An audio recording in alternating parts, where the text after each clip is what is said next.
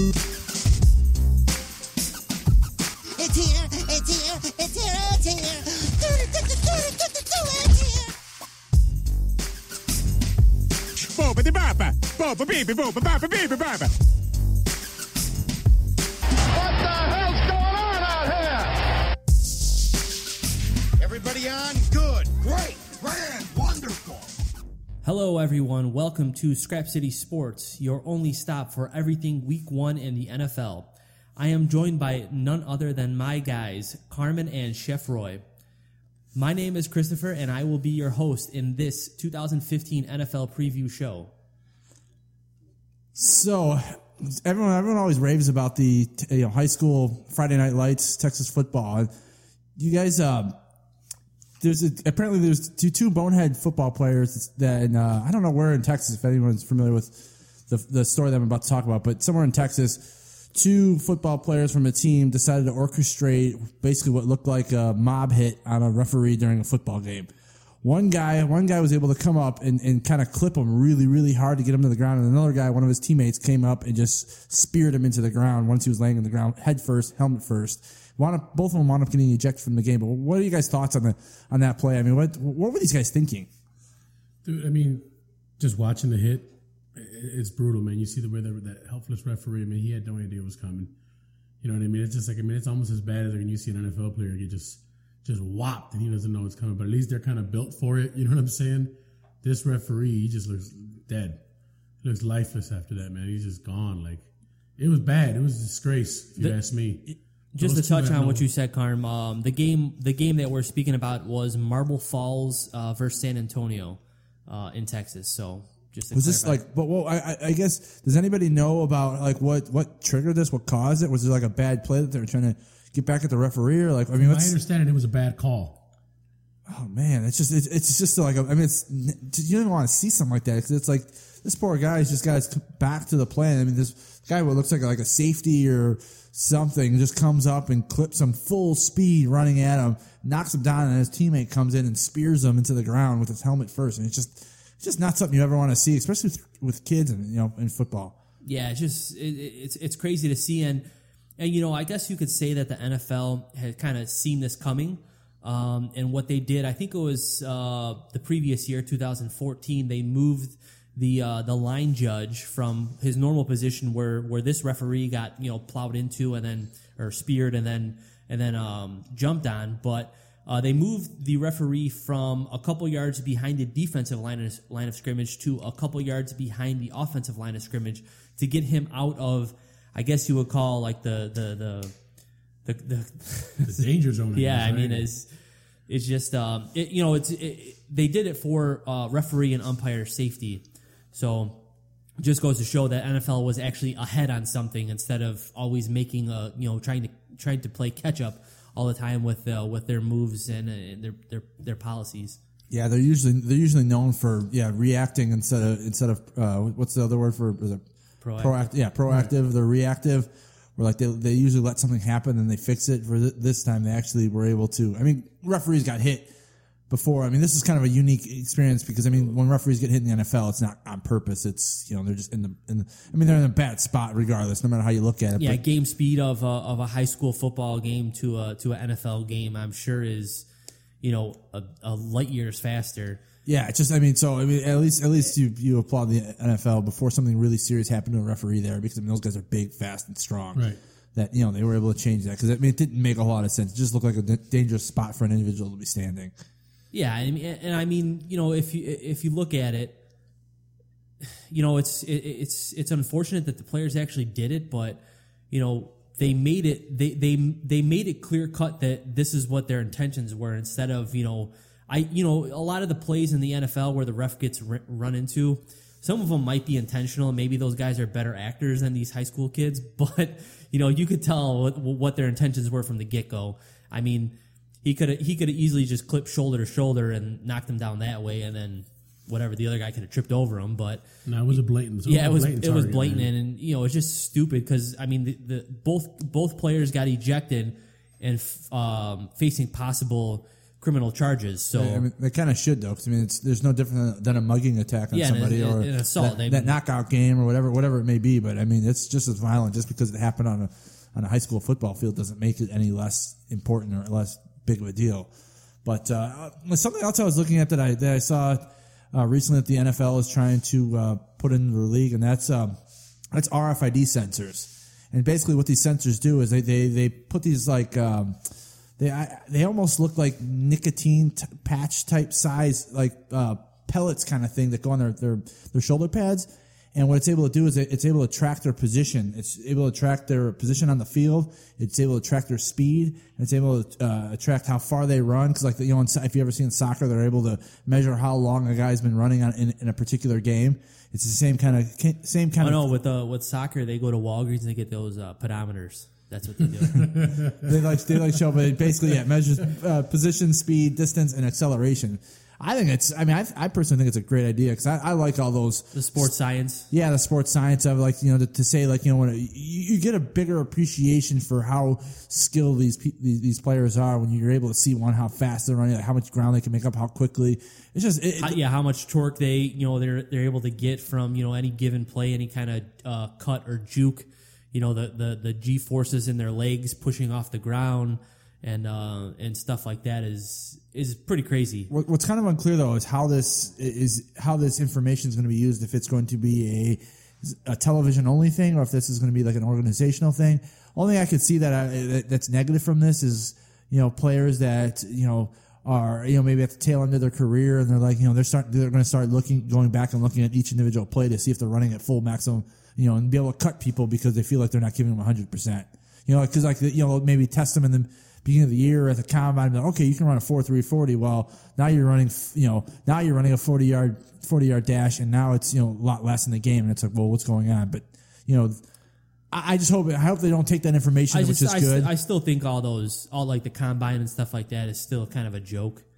It is, I but, mean, these- but I mean know. that's how a lot of them are judged. And, Right. It's unfortunate if, if guys. I like the extra information that we'd be getting for the for the TV viewer audience. It should be for entertainment only. Yeah, I don't. I I, mean, I just I don't want to see players being being graded on this. You know, in the off season with their job on the line, kind of stuff is really all I, I want to not see happen. Yeah, I mean, and we were discussing this a little bit earlier about you know cuts and pickups, and I know it's a part of the game, but you you, just kind of feel bad for for players since you know we've always we've we've mentioned this quite a few times in uh, in our podcasts here, but you know the NFL um, player the uh, NFL player's career uh, on average only lasts about three years. So you know players only have that that that amount of time uh, on average to you know make as much money as they can and you know stay in the league and make a name for themselves. Um, and you know and then we just saw you know guys. I think it was yesterday the Bears made their cuts right. yeah, I think that I think the roster had to be every every team had to have, submit their final fifty three man roster on yesterday Sunday. Um, yeah, so I mean, we saw that Jordan Mills got cut, and we were just we weren't saying it specifically for Jordan Mills of the Bears, but you know, just got to be crummy for a, for a player in the NFL, you know, to have worked out all summer and off season, you know, um, playing for one team, you know, going through OTAs, training camp, uh, preseason, you know, all the all, all the off season workouts and stuff like that with your with your team that you were currently under contract with, and then you know basically a couple days before the season starts, you're you're you're basically told you're fired. You're unemployed. Yeah, which you know, granted, that's not how the real world works. I mean, any three of us go in tomorrow, and you know, that's it. We're we're done, and we don't have no warning. But you know, you just like would like to see a player have a chance to be able to come back, you know, and help another team. And granted, some of them will, but I would say a majority of them don't actually make it back into the NFL this year. Maybe they'll have a better shot next year when th- when they could start fresh. But you know, it's just kind of a shame to see. You know, I, my heart kind of goes out to to players uh, in that circumstance. So, Especially veteran players, I would say probably it probably feels the worst, man. oh yeah, I because mean, like some of them know that. I mean, they're they're going, they're shooting for the stars. You know what I mean? You got some of these young guys out there, and they're like, oh, they didn't make it. You know what I mean? They're gonna go bag groceries the rest of the year. yeah, right. But some of these NFL Kurt, vets, Kurt you see- Warner, yeah. right? Yeah, yeah. They found him over there Did at you- Mariano's. You know? Hy-Vee, high V. you know what I mean? But some of these these vets you see, like you know, it sucks. Well, you know, just just back to it a little bit uh, about the R. Uh, uh, what is it? What was it called? RFID. RFID. Um, you would have wished they would have put this technology in in the game last year. They could have rigged up the uh, New England Patriots equipment staff and maybe got to the bottom of Deflategate instead Yeah, of all who, this. who, what their X Y coordinates were before the game, were they in the washroom or yeah, not? exactly. So Yeah, yeah. that uh that's just uh that you know and, and just to touch on deflategate too um you know uh we, we were tweeting about it earlier that tom brady uh you know obviously his suspension was lifted uh from four games to nothing so he is back in full fold for the new england patriots and they don't have to worry about playing uh jimmy garoppolo for four weeks so How about, how about Jimmy Garoppolo though? He went from thinking he's the king of the, you know, he's the, he's the keys, to the, he's got the keys to the Ferrari to now all of a sudden he's he's in the back seat again. Sitting on the bench. Yeah, it's just it's got to be deflating. i don't know carm I guess he's still on. The, he's still on the team, so good for him. Right? I, Yeah, I, no, will, I I'll, ta- I'll take that eight hundred thousand dollar contract or whatever he's getting paid, probably veterans minimum or whatever, To just sit to sit on the bench and and probably color in a adult coloring book on the bench. So I don't know. Just being as a com- you know competitor, you, I, I would think you'd want to be out there. You want to be helping your team in some way, shape, or form. And I mean, I guess I'm sure he is via in practice or whatever. But I don't know. I just just you know being a competitor, you just you feel for the guy because like he went from you know all training camp to like preparing like he's the number one, he's the guy first time in his career to no, sorry, buddy, you're back in the back seat, little junior. since since we're on the topic of the New England Patriots, um, let's just jump right into the AFC East and um, and who reside you know who currently resides at the at the top of the hill in the New England Patriots. What are some reasons that you guys think that the Patriots will not repeat as AFC East champions? Why do they won't? I, I.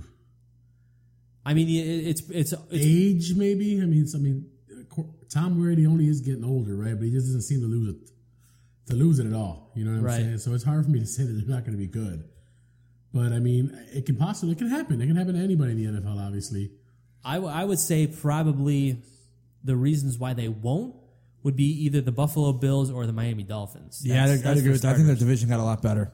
Yeah, I mean the Jets. Unfortunately, we can't see what um, what the Jets are going to look like until maybe Geno Smith gets back. And not saying that you know that's like losing Tom Brady for the Jets, but you know Geno Smith, I thought at the end of end of season last year was making some good progress in the games, and it looked positive for him heading into this season. And then he mouths off to one of his teammates and gets his jaw broken. Um, so he's out for at least a month, I believe. Um, but you know, uh, I think this, yeah, like Carmen said, this division is going to be a lot better. I think, you know, um, the Patriots aren't going to be able to run away with it like they did last year uh, with a with a 12 and 4 record, and the next closest team was the Buffalo Bills at 9 and 7. So, um, Buffalo, I think, is greatly improved both on on defense, of course, with Rex Ryan taking over the the the, the helm, um, and you know he is a defensive specialist. And I think their offense even improved a little bit, even though you know we were kind of talking a little bit down on LeSean McCoy um, in our fantasy football preview. But um, with with McCoy coming to town, I think that gives him a little bit different um, flow on offense, especially with you know they they named their starting quarterback was Tyrod Taylor, correct? The Buffalo Right. Bills. Yes, yes. So I, I think it gives them a little bit um, more of a, a, a college type offense where they could run, you know, a lot of maybe even so much as to say like a West Coast offense, you know, a lot of quick plays, um, maybe a little bit more up tempo with a style of offense, and then have the have the uh, defense, you know, grind out some wins for them. Because honestly, in the preseason, the Buffalo Bills they look their defense looked like you could not bust a you know a tank through that armor. So, um, I gotta imagine Orchard Park was not happy when they heard the news that Tom Brady was not suspended because you know get, you get spotted basically a you know four game you know absence of Tom Brady in your division, and you go like like kind of like like Jimmy Garoppolo feeling like oh man I thought we had a shot. I mean, I, I agree with you guys in saying that Buffalo and Miami both got better. I mean, there's no doubt about it. But every year, it seems like every now and then they always say some teams in the AFC East get better, and New England just somehow happens to rise above that. So I mean, it's hard for me to to pick against Brady and Belichick. It just really is. I don't know. I I, I, I, I'm going to go with the number one reason why the New England Patriots don't make the playoffs is the Miami Dolphins. I like the Miami Dolphins in that in that uh, division. I just think that I, I think that Ryan T- Tannehill's he's gotten better every year. I think this is his year to really break out and do do some great things with the you know addition of Ndamukong Suh. I mean that's going to disrupt a lot of things and. You know, is the is, is that division ready for it? I mean, I don't, I don't. And I think a, a underestimated free agent signing for the Dolphins. You know, and the headlines were the whole offseason um, wasn't Ndamukong Suh, but if you look on the offensive side of the ball, a guy like Jordan Cameron who could give them a, a definite, you know, a definite red zone target to plus, plus it's an, it's an upgrade from Charles Clay who left. right, and who was a lot smaller than um, than Jordan Cameron. Yeah, not nearly as athletic. Yeah, I mean, uh, I I personally was comparing Jordan Cameron to like a poor man's Jimmy Graham, you know, in the in the aspect of his athleticism and his ability to go up and catch the ball. So um, he definitely creates a lot of mismatches for teams, especially down in the red zone, like I mentioned. So you know that's definitely a thing to watch for this season. Uh, in the AFC East battle is um, is the connection between Ryan Tannehill and Jordan Cameron. Don't don't forget about uh, speedster speedster uh, uh, Kenny Stills too, because I mean he's he he looked he had a lot of hype going in uh, to New England or not New England but New Orleans, but you know when he when he left, it, everyone's like okay, no big deal. You know we have. Uh, uh, Brandin Cooks and you know, all that, but I, I think he's I think he's coming into his own. Also, I just think there's gonna be a huge leap in this offense. I think it's Well, well, Mike Wallace left town for the Dolphins, so that left a void for a number one number one spot in the receiving corps. You know, which definitely Kenny Stills can can fill that void, especially since I feel he's a better downfield threat than Mike Wallace. Even though we haven't seen it really out of Kenny Stills because he was kind of in a crowded receiving corps with the New Orleans Saints, but. Um, but I definitely feel like he is in a place that he can succeed um, with an up up and coming team in, in the Miami Dolphins. yeah. I, I think Miami's D will carry them. I mean, their their offense can be really good, but with the pickup of Ndamukong Suh alongside Olivier Vernon and uh, and Cameron Wake, I mean, their line That- their that- line that's could, nasty. Their line could easily carry them to the division. Yeah, and I would It's say that simple. I mean, if they're, you- they're that good. You know what I'm the you know what the scary thing is? Like you know, I I posed the question: How can't the, the Patriots you know repeat? They're probably the worst defensive team in the in the in the division. Yeah, Buffalo's Buffalo. If you know nothing about Buffalo, their defense is gonna be good. I mean, look what and look what uh look what the Jets did. I mean, they they they were able to snag Darrelle Revis, who could could once again be considered possibly the best you know cornerback in the league over Richard Sherman.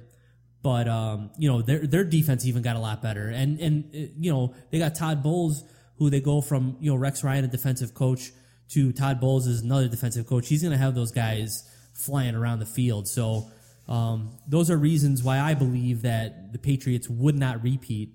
Um, would be the fact, yeah, like Harmon mentioned, all the teams got better. I'm not saying the Jets are going to beat them, but um, definitely, Yeah, I just think it's gonna be a dogfight for them every week. I mean, it's like that for a lot of teams, but I think they yeah they're going to have trouble scoring points. New England's Jets. New England's had a good string of you know a week to being in the weak division. Where this this year, I don't think they're in that list of being a week in a weak division. But uh, the, the only thing that, that obviously we're talking about all these good defenses in the AFC East. The only thing I mean, would you guys be surprised if New England just came up and and, and thrashed them? I mean, like if you guys remember, I think it was Week Four or Five last year when at that point it was like Cincinnati had the number one defense and and, and New England was sputtering and they came in and they, trounced them like forty two seven or something like that. New England, just their offense is hard not to like and, and not to get excited about them, even if not you're not a Patriots fan, because they're fun to watch right. and they could pick some teams apart, man. Just in Brady's like a surgeon. He goes out there and he does his thing. I mean, it's going to be we're going to see obviously because these defenses are better. They're a year a year better, a year faster, whatever you want to call it. And it'd be fun to watch in the AFCs. I think. And, and aside from touching back on uh, the New York Jets, aside from the Darrelle Revis signing, they also got uh, Antonio Cromartie back. So that definitely bolstered their their uh, their secondary with uh, with those two signings. But yeah, I mean, they're definitely going to be they're I, like Roy said. I wouldn't be surprised if the Patriots won the division again. But they're going to have a lot tougher uh, time. It's going to be. It's not going to be a you know a three or four game um, Kush, cushion, you know, in the division over over the next team uh, below them. So I can easily see it coming down the last couple weeks of the season for them. They may win the division, but like you said, it's not going to be a. and you know, there's always that super. in There's there's always that Super Bowl hangover too. So yeah, I, I, that's also part of my my thing was you know the chance of them repeating isn't very likely. So I mean, they got to trip up somewhere. Is it going to be in the playoffs or is it going to be in the regular season? I'm going to go with maybe the regular. season. I mean, they may, may they may make the playoffs and just be a wild card, but uh, I don't. I just think it's gonna be a really tough time for them. See, I can look at it both ways though. You they're gonna either have like Super Bowl hangover, or you know what? They may be motivated by the whole deflate, deflate thing. Defla- yeah, that's they true. may put a you know a pep in their step and say, you know what, these guys, these guys are calling us cheated. Let's go out here and let's just run the league. Right. That, that that, could, that could very well happen. I mean, you got to figure Tom Brady's a competitor. He's going to want to go out and prove everybody else wrong. The thought that you know deflating the the football is the reason why they won the Super Bowl. So yeah, who knows? But uh, what do we want? What, what division we want to move on to next? We're gonna we're gonna stay in the AFC and we're gonna um, just go slightly to the east a little bit from the AFC East, or I'm sorry, uh, slightly west in uh, into the AFC North. Um, with the division champs last year being the the Pittsburgh Steelers, followed by the the Cincinnati Bengals, the Baltimore Ravens, and down in the cellar is the Cleveland Browns. So, um, my reasons for the Pittsburgh Steelers not being able to get back onto the to, to the high horse of the AFC North would be um, the big injury that they suffered in the preseason to Maurkice Pouncey, their uh, their All Pro uh, offensive lineman. That's a big hit. I mean, he anchors, you know, he anchors what they're trying to do, you know, with uh, with Big Ben and, and Le'Veon Bell, you know, back there. With without him, you know, basically leading the charge in the offensive line to protect, you know, Big Ben and and and and all their off, all of their offensive weapons. I think it's going to be big shoes to fill for whoever they stick in there. Um, and, and, you Not know, only that, but isn't Martavis Bryant out for like the first four yeah, suspension for uh, first four games? for for what testing positive for Performance enhancing. yeah, I think it's just a blanket for yeah, you got caught doing something you're not supposed to be doing. I agree. But uh, yeah, I, I, reasons for the Pittsburgh Steelers not not uh, repeating as division champs. I just think that they're I think their defense is too young. I think it's it, it's rebuilt, and you know they're, they're losing they're losing their, their stalwarts and Ike Taylor and and Troy Polamalu and.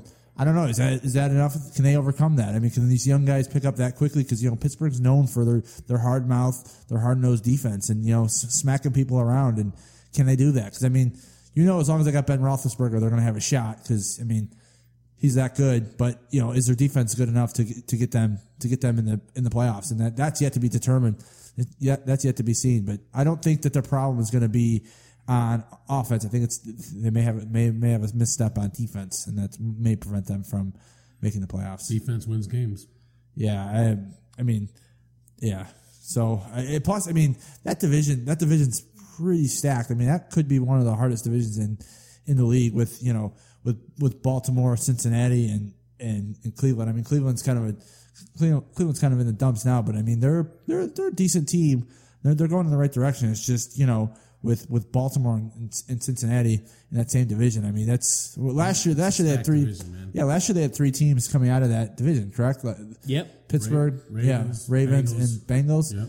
Yeah, I mean, is is is Andy Dalton gonna get it done, or is he gonna is his time over going to be over with in, in Cincinnati? I mean, that's a big that's a big question mark. I think if Andy Dalton does, doesn't do something this year, not necessarily maybe win the Super Bowl because I think that's a little hard. Maybe a playoff game. 'cause I At don't least think- a playoff game. You I don't think him gotta- or Marvin Lewis, gotta get Lewis that have ever monkey off your back, man.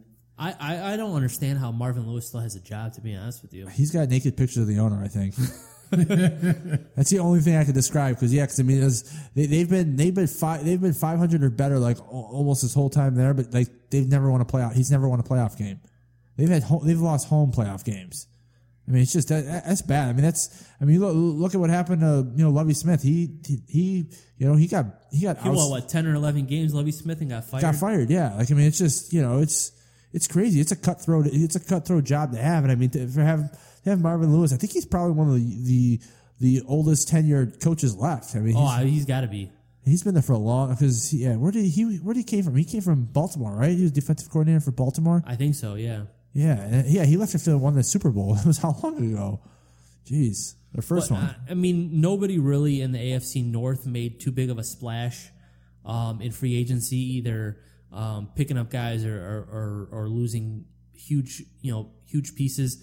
Um, the biggest, the biggest loss in the division probably would be uh, Pernell McPhee going to the Bears from the Baltimore Ravens, um, and then Torrey Smith leaving Baltimore as well, heading over to the West Coast to the 49ers. So. Uh, other than that, nothing really huge went on in the offseason for these teams. So we, we just look probably for another slobber knocker of uh, of divisional matchups with the with these with these teams. And when I when I say these teams, I mean of course the Bengals, the Steelers, and the Ravens, and the Cleveland Browns are on the outside looking in. You know, they should probably be in um, Big Ten football or maybe the SEC because they are not on these three teams' levels. But um, yeah, I think that um, I think that Pittsburgh has a really good shot at at repeating. But you know, like I had mentioned, um, that injury to Maurkice Pouncey is going to be significant. If they could if they could put a band-aid on that situation until he gets back out there. And um, you know, for the first two games, obviously Le'Veon Bell won't be in the lineup as well. But I think, unlike last year, they have a suitable replacement. Not, I'm not saying he's Le'Veon Bell or even you know LeGarrette Blount from last season, but uh, DeAngelo Williams, if he could stay healthy, could be a significant um, contri- uh, contributor to the Pittsburgh Steelers offense. So Yeah, I mean, I, I like the I like the Pittsburgh Steelers coming out of the division. The reason why I liked liked them coming out of the division is because they basically could have won a Super Bowl last year if it wasn't for a Le'Veon Bell injury. I mean, they had everything going at that time, and y- y- you know, I, I just I see him, Le'Veon Bell coming in a little bit more rested because he gets two games off, non injury related. He's gonna he's gonna come in and he's gonna tear up the league. They've already got the best receiver. They got Ben Roethlisberger, who's a two time Super Bowl champ. I mean, the only team that I could see really threatening them is Baltimore because you know you can never really count out Baltimore for some reason. But they also now have they also have our old old old buddy and Mark Marc Trestman there. So I don't know. I I it, you know everyone's everyone likes everyone's it's like a sexy pick to pick the Baltimore Ravens, but I, I just think that Trestman's Trestman's going to do something really really dumb at the wrong time. It's going to cost them a game or two, and that's going to be the difference in winning that division. And I just see I see Pittsburgh taking it just because it's it's it's the what, what black and gold. This is this is crazy just to even think about this, but what if Baltimore has a ridiculous season and the Baltimore offense sets all kinds of single season records for? I mean, how deflating would that be for Chicago Bears fans? That'd be pretty, that'd be pretty bad. That'd be sad. that'd be, pretty really bad. sad. I mean, I don't I don't think it's gonna happen, but you know they do definitely have tools to get get the job done. Um, they don't have Antonio Brown, of course, but uh, they do have uh, have suitable weapons. Who do you think is the best quarterback in that division, though? You think it's Flacco or you think it's Ben Oh, it's Roethlisberger? by far without a doubt Big Ben. You think so, though? Because they both got two Super Bowls. I think it's a toss up. I mean, it's I pretty think You can't go wrong with either one. I mean, I think the physical tools of Big Ben is is irreplaceable.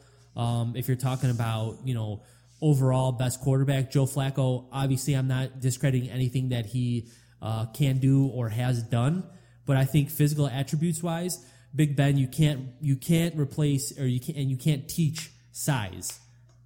And, and and and Big Ben is really really hard to sack and tackle. So that you know that and his ability to extend plays with his feet um, and get out there and, and, and hit you know Antonio Brown downfield or uh, Markus Wheaton and whenever he comes back, uh, Mata- Martavis Bryant. So it's going to be um, It's going to be fun to watch. oh yeah, this is one. This is probably one of the best divisions in football, um, if not you know. Uh, I do think the Ravens get the edge on the defensive side of the ball, though. oh yeah, yeah. without I, a doubt. I, I think, like I said, I think that if, if anything's wrong with Pittsburgh, it's their defense. It's, it's- Pittsburgh's always just plugging in, you know, uh, defensive stud after defensive stud. I mean, they they lose Ray Lewis, and they you know they have a guy last year like uh, like Pernell McPhee, and you know Terrell You Suggs is out. you mean Baltimore just plugging people in? Right. What did I say? said Pittsburgh. Oh, I'm sorry.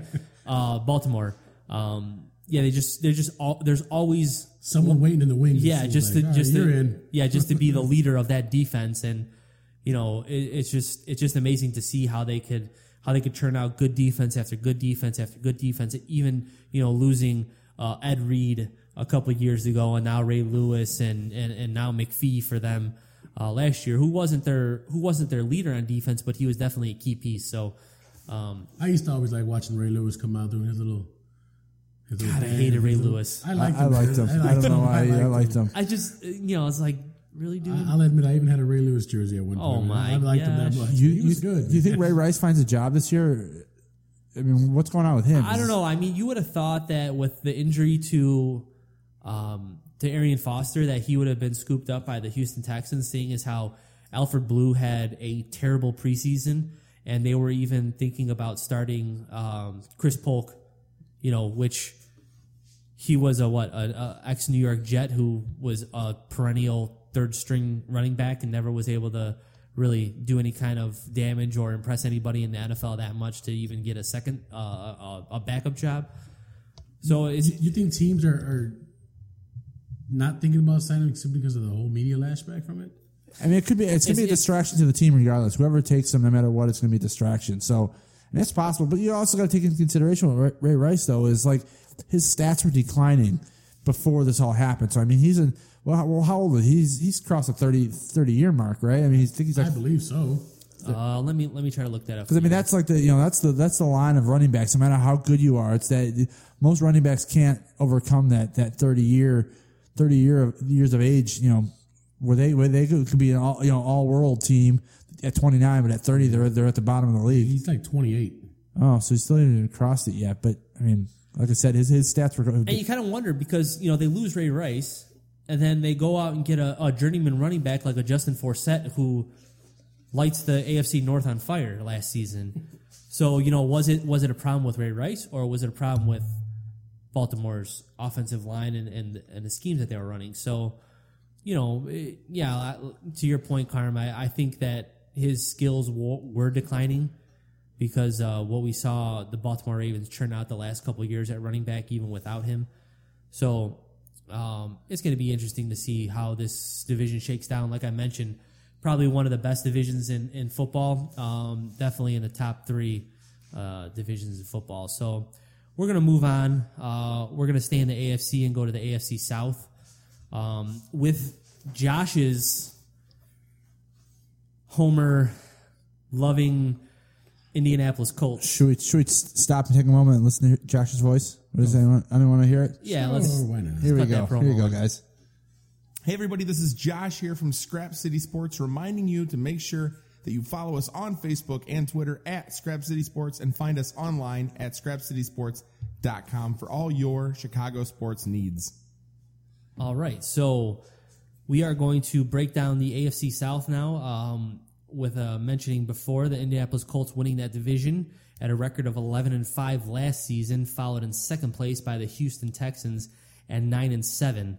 Um, and then after that, uh, it's not really anything to talk about because the uh, the Jacksonville Jaguars um, mustered up a, a, a impressive 3 and 13 record, followed by the Tennessee Titans at 2 and 14. So there's a huge drop off in this division uh, when you get side out when you get outside of definitely the top two um, in the Indianapolis Colts and the Houston Texans.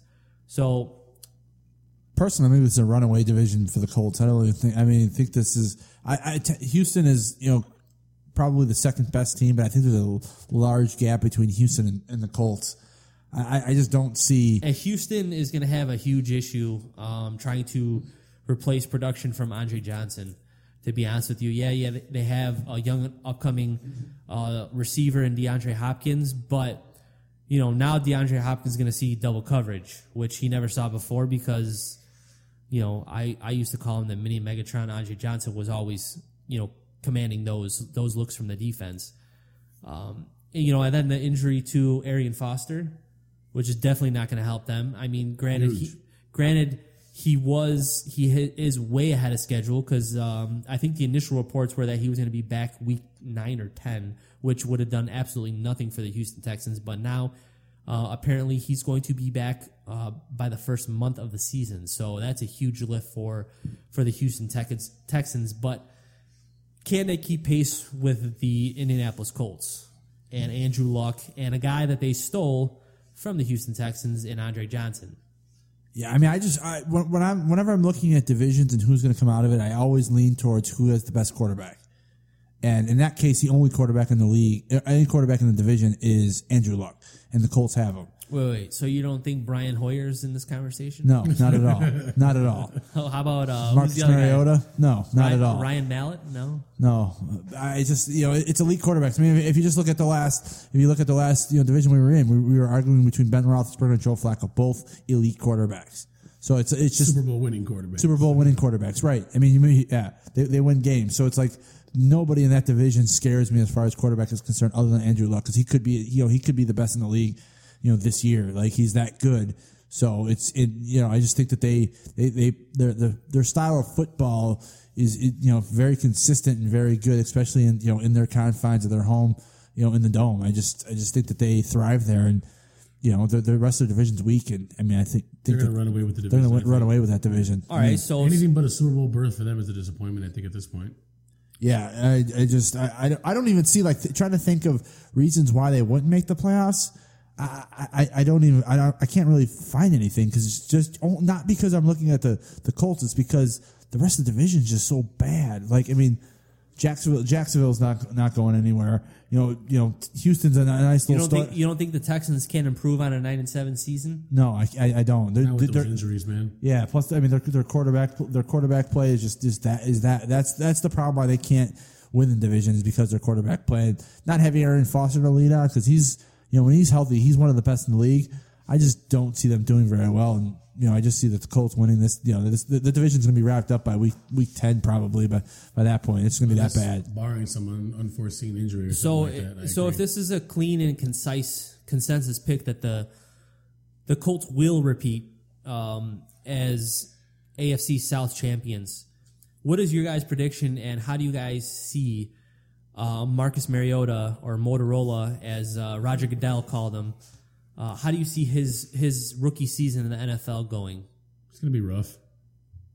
It's going to be rough. I don't. He, he doesn't. I mean, I, I, he might win like six games.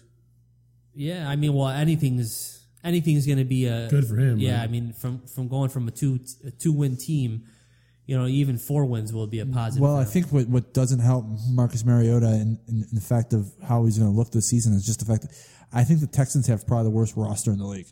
Like as far I as mean the uh, Titans. Titans. What did I say? Texans? Yeah. Titans.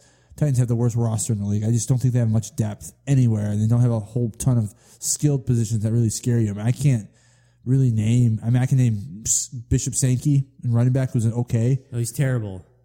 His preseason, he's had uh, a yards uh, yards per carry average of Well, around three. he's got potential to be okay. You know, and I I can't name what- who who's a right who's one of the re- re- receivers. Like I don't even I can't even name Kendall any. Wright.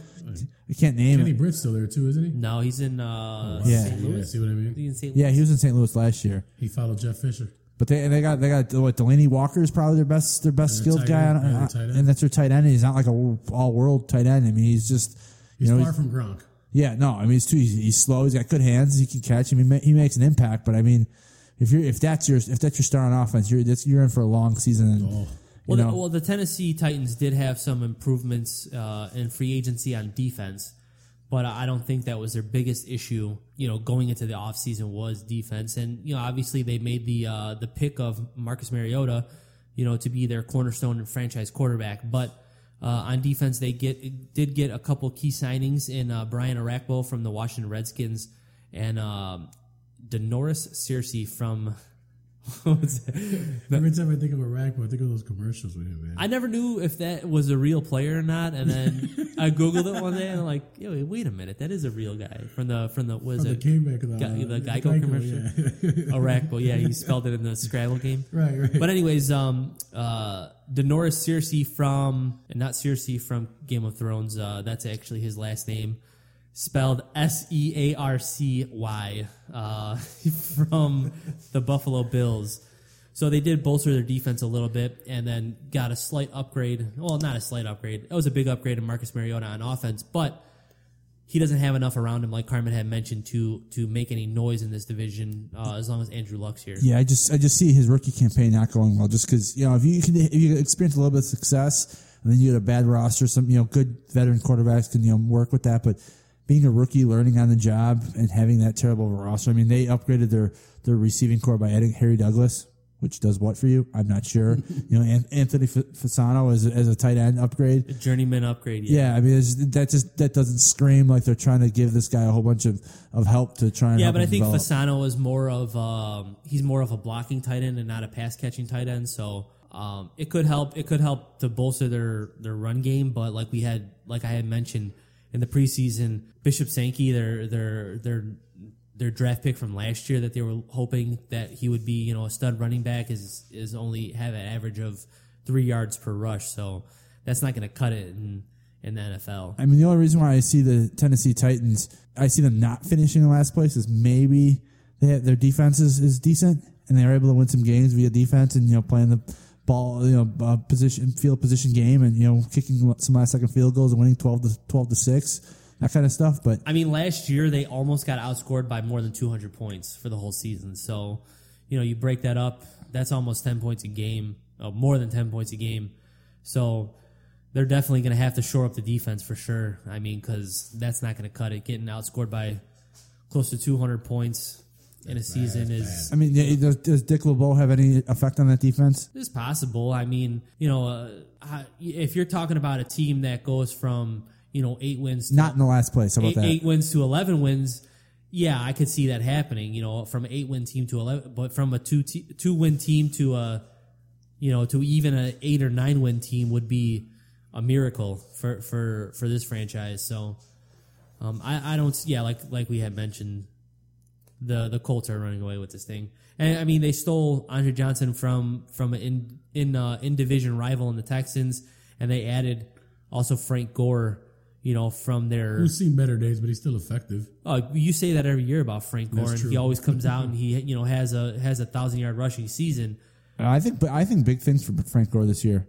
I think he's going to be a real. I think I he's mean, going to be a real player. If you look, if you look what Ahmad Bradshaw was doing last year before he got hurt, um, he could definitely have a huge a huge statistical season. Frank Gore, if if they use him like they're like you know like they had used Ahmad Bradshaw before, and they're finally done with the the Trent Richardson saga. That was bad. Yeah, that was that was bad. Um, but yeah, we're gonna move on. Uh, we're gonna we're gonna stay in the AFC and wrap up the AFC here last division. uh, with the AFC West um, and uh, the division winning uh, 2014 Denver Broncos were 12 and 4 last season, followed by the 9 and 7 9 and 7 Kansas City Chiefs and the 9 and 7 San Diego Chargers.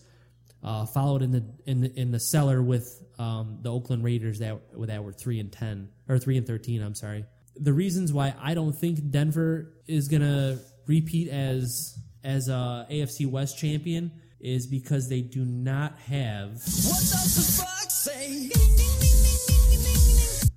they do not have John Fox anymore. that was really lame. That was like boom. There goes dynamite.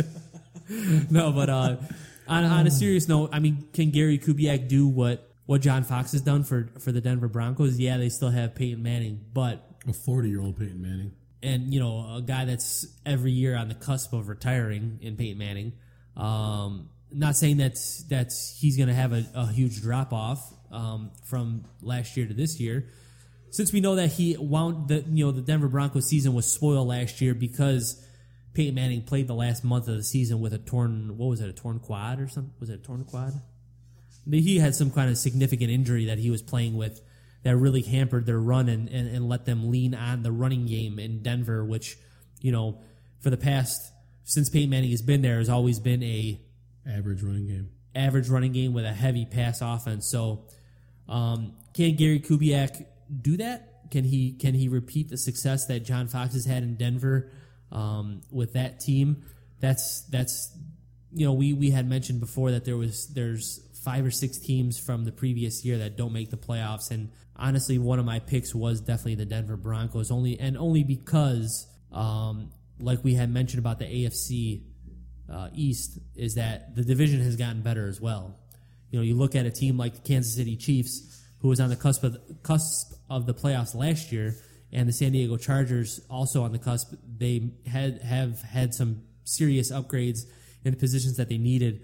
And the Kansas City Chiefs with Jeremy Maclin coming to town, who is definitely a very lethal slot receiver. Travis Kelce's getting better too. Travis Kelce, he's you know he's um, he's on the verge of, of breaking out this season. If, Did, what was the crazy stat though with Kansas City last year with not what did like didn't throw a passing touchdown all year? What was no, they didn't. I don't think they had a passing play over or or a, over- tou- a pass a receiving touchdown from a receiver, Yeah, they didn't have a they didn't have a receive they, a receiver did not catch a touchdown at all last season. which is crazy. I mean, do you think do you think think, Jeremy didn't ha- Maclin improves? Do you think he helps that situation, or do you I think, think I he, think he does. Yeah, Definitely he's- another he- target in the end zone. He's definitely one of those little you know little slot receivers that are very crafty, you know, um, in the slot and and definitely going to reel in a bunch of receptions. Reuniting with Andy Reid? I mean, do you think that does anything for for his career and their team? Well, I think Jeremy Maclin's Pro Bowl year he was when he was with Andy Reid, so definitely going to help him out. Um, you know, he knows how to run the offense already.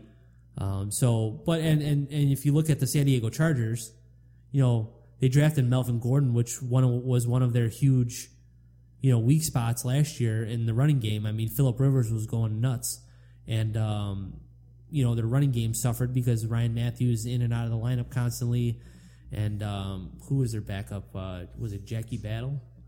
Um, ooh, yeah, I, I want to say Danny Woodhead, but I think he was gone already. And Danny Woodhead, I think, yeah, he had a season-ending injury early too. And he's back. Danny Woodhead's back. Melvin Gordon's back, or Melvin Gordon's here or there. Um, so Melvin Gordon's everywhere apparently. You know, and you know, you're talking about how the, the Chiefs didn't throw that one passing touchdown last year. I got an interesting fact. You know, like no Andy Reid's never had a quarterback throw over four thousand yards. Not even McNabb in his heyday. Well, yeah, but Andy Reid's always had a always been a winning Always been a- coach. right? A lot of people are saying, and maybe this is true. Maybe can this year um, Andy Reid have that four thousand yard passer with obviously you know Kelvin with I'm sorry with Jeremy Maclin and everybody coming over. This, this could be the year for them. It could be. If that if that if they have an offense like that, I mean, yeah, I mean, I don't, I don't know. It's I mean, I- possible, I. I like this division. I think, I think they've got top to bottom. They've got four solid teams. I, I I like, I like the Raiders of all things. What I saw from them and their defense, and they were flying around. I, I think they've got a legitimate shot. I think they have a young team. I think, I think uh, Derek Derek Carr is, is, is good for them. I think he, he did well his rookie season. I think he's going to do better this year. The addition of Amari Cooper, they had a lot of chemistry in the pre- preseason. I, I just I, I don't think that that's gonna be one of those teams the way their defense is flying around and hitting people. I think it's one of those teams. you don't think that, it's going to be a three and thirteen team again? No, I, I have a feeling they're going to be fighting for a playoff spot. I really do. I, I, just like them that much, and I think that you know they used to be like the doormat of the NFL, and I just think that they're going to come in and you know they're going to be one of those teams that you don't want to play. They might not win, but they're going to beat you up in the process, and a lot of teams do not like that. So I don't know. I mean, I think this is this is gonna this. You know, we talk we talk about uh, what was it the uh, AFC, not the South, uh, the AFC North being being one of the best. There's- This this could go down into the best division with the with the Raiders, the Kansas City. I think every single Chiefs, team. the Chargers, I think every single team in Broncos. this division could easily be nine and seven. Yes, I agree. You know, it's just you know, unfortunately, probably only one team is going to make the playoffs from the division. But um, I, I do think that there's going to be a lot of competition in this division, and it's it's probably going to go down to the last week of the season, you know, to div- decide the division winner. which is good for all of us because we get to watch it all. Yeah, I mean that's that's what that's what fans of the NFL, you know, that's what they want. You know, hopefully it's not a not a uh, NFC South year, you know, with a with a below Seven and nine team yeah, below 500 team making the playoffs. But uh, it- I don't know. I, s- I still like I still like Denver in this in this spot to win the division. I just I think that's probably Peyton Manning's last year, and I just don't see Peyton Manning not making the playoffs in his last year. Considering I think he's made the playoffs every year for the last.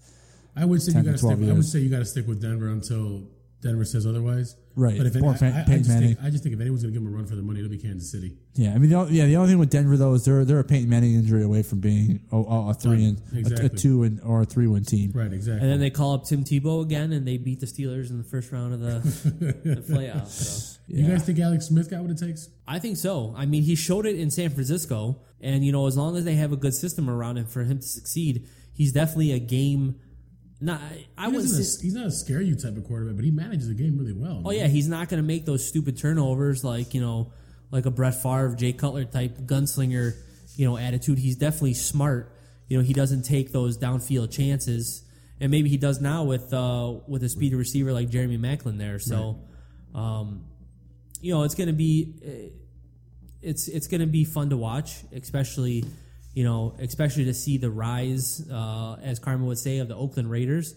And see where what David Carr and Amari Cooper could cook up I forgot to even mention that Michael Crabtree's there too. I mean, that's Yeah, I mean he's a guy who he's he's a guy who's definitely going to take some pressure off of Amari Cooper. So yeah. I mean, that's that's, that's that, that, that, that- they really went above and beyond it to surround Carr with a lot of good players. you know Skill- Michael Crab. Michael Crabtree, I think is a is a really really solid receiver, uh, and I, I don't think his best days are behind him. Um, Richard Sherman thinks different. well, Richard Sherman's uh, something else, but Yeah, but when when did when did Michael uh, Crabtree when did he tear his ACL? I think it was The year two seasons ago. Yeah. So I mean, theoretically, I mean they say that he takes at least a full season of playing to get full back to where you were at. So I mean, maybe this is his year. Because yeah, that, he he came back the year that they went to the Super Bowl. That was off the ACL injury. Yeah. Yeah, which He- was yeah two years ago. Yeah, right. They, Baltimore, San Francisco is the Harbaugh brothers and the Right. So I mean, yeah. So that this this could be his year. I mean, this could this could be. I mean, how crazy would that be to have uh to have uh, um which we call have the Raiders actually make the playoffs? That would be pretty exciting for I think it'd be good for football for them to make. Bay Area at least. Nothing Oh else because God. they don't have the, they don't have the 49ers to root for. come on. Sorry. The Reds. Yeah, but uh, that would be the if the if if the uh what is it what is it what are the Raider fans called again the the Legion black hole, oh, the, Yeah. yeah. if the black hole had anything to actually cheer about I would fear for the whole state of California's safety because we like like we have mentioned multiple times we have witnessed that firsthand and it's scary it is definitely scary It's not one of those. You don't want to go to the Coliseum and wear wear anyone's jersey that's not black and silver. yeah you don't want to wear you don't want to I fear for your life. but black you might have to get the uh the the, the faded blacked out version of your your team, but uh, just to try to blend in a little bit. But you're, yeah, definitely fear for everybody's life if the Raiders make any noise. Hey, everybody, this is Josh here from Scrap City Sports, reminding you to make sure that you follow us on Facebook and Twitter at Scrap City Sports and find us online at scrapcitysports.com for all your Chicago sports needs. Okay, so uh, moving over to the other conference in the NFL, we we discussed the AFC. Now we're going to head over to the NFC, and we're going to start with we are going to start with the NFC South. And uh, the Carolina Panthers won this division last year, like we had mentioned, with a really really poor uh, record of seven, eight, and one. They had the tie with Cincinnati um, during the season to get that to get that one in the in the tie column. But under them, you had the New Orleans Saints at seven and nine. You had the Atlanta Falcons at six and ten, and you had the Tampa Bay Bucks at two and fourteen. Um, and reasons why I don't think the Carolina Panthers aren't going to repeat as NFC South champions is because they lost their most dynamic and potent offensive weapon in Kelvin Benjamin. And it's just going to be hard to replace a guy like that. You know, it would be it would be, you know, to the same of saying, you know, the Pittsburgh Steelers losing uh, losing Antonio Brown, you know, something to that effect. And one of their most lethal weapons that they have. A guy, a guy, a guy like Kelvin Benjamin is irreplaceable on a team like Carolina because of what he does um, for them, and, and and what what he also does for them is he brings the double teams away from a guy like Greg Olsen who had a monster year last year. Um, is Greg Olsen going to be able to carry that offense with Cam Newton? I don't know. It's going to be tough. What It's, about Devin Funchess? who? yeah, it's just, it's it, I mean, he's he's he can, he can be good, man. He can help out. He can maybe cushion it. I don't know if they'll I disguise don't, it. I don't know what if it's going to be able to replace him, right? If, if they could band aid it, if they could, if they could, you know, put together a Right. offensive that's, that's game what I'm plan It's to. like band-aid, you know what I mean? I'm not going to say he's going to replace, replace this dude, obviously. Not, But you gotta, what I'm you know, it, it, the the the thing that's the biggest blow for I think Carolina is the simple fact that they know that Benjamin's not coming back at all this season. So, you know, it's not a it's not a it's not a band aid type situation for them. It's they gotta they gotta fill a major major hole in in what what Benjamin. Yeah, but do you think that's good for it to happen now? That way, they they go, know going into the season that you know guys have to step up, guys have to do better. Versus it happened week one or week two, where you know they're, they're kind of not prepared. Where now these guys had you know a couple weeks of training camp and some preseason games to be the number one for the guys that are number three to now be number twos. You know all that kind of stuff. Everyone picks up their game. Don't you think it it, it benefited them that the injury happened when it happened? Yeah, but you know, you see, I don't know.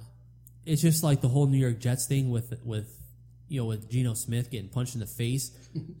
Cam Newton's getting you know getting in fights in, in practice, which I'm sure happens all the time, but you don't want that to happen with your quarterback. I mean, yeah, you could have guys like Martellus Bennett and Kyle Fuller getting into a fight last off uh, last uh, training camp, but you know, a guy like Cam Newton, who who's the leader of your team and who who guys should respect, you know, for that to happen, I think there's a little bit more to it um, than that. And I also think the Saints and the Falcons definitely going to be a lot better this year. You know, it's going to be hard to keep a guy like Matt Ryan and a guy like Drew Brees, you know, with six and and and seven wins respectively. So again, I, I again, I just I lean towards elite quarterbacks, and I think that I think that Carolina has a good one, but I don't. I, I think their their their offense last year making the playoffs was average at best.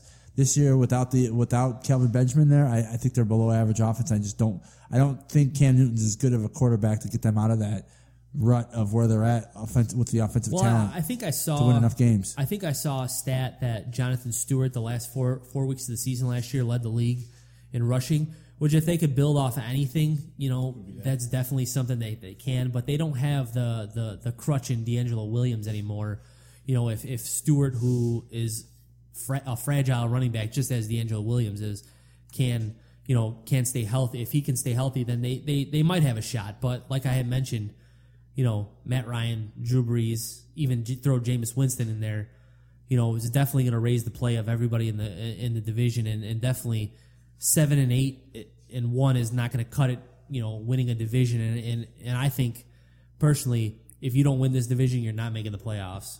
Who do you think is a better quarterback? Do you think it's Cam Newton or Jameis Winston? Cam Newton right now. I would say right now, yeah, Cam definitely. Newton, no doubt about By it. the end of the Right season, though, you think you're going to be saying the same change my thing? mind. We- I mean, look what look what Jameis Winston has though. He has some he has some weapons. He's got more talent on offense to do better. Oh yeah, he's got Mike Evans, Vincent Jackson, Doug Martin, Josh's Josh's homeboy, and Bobby Rainey.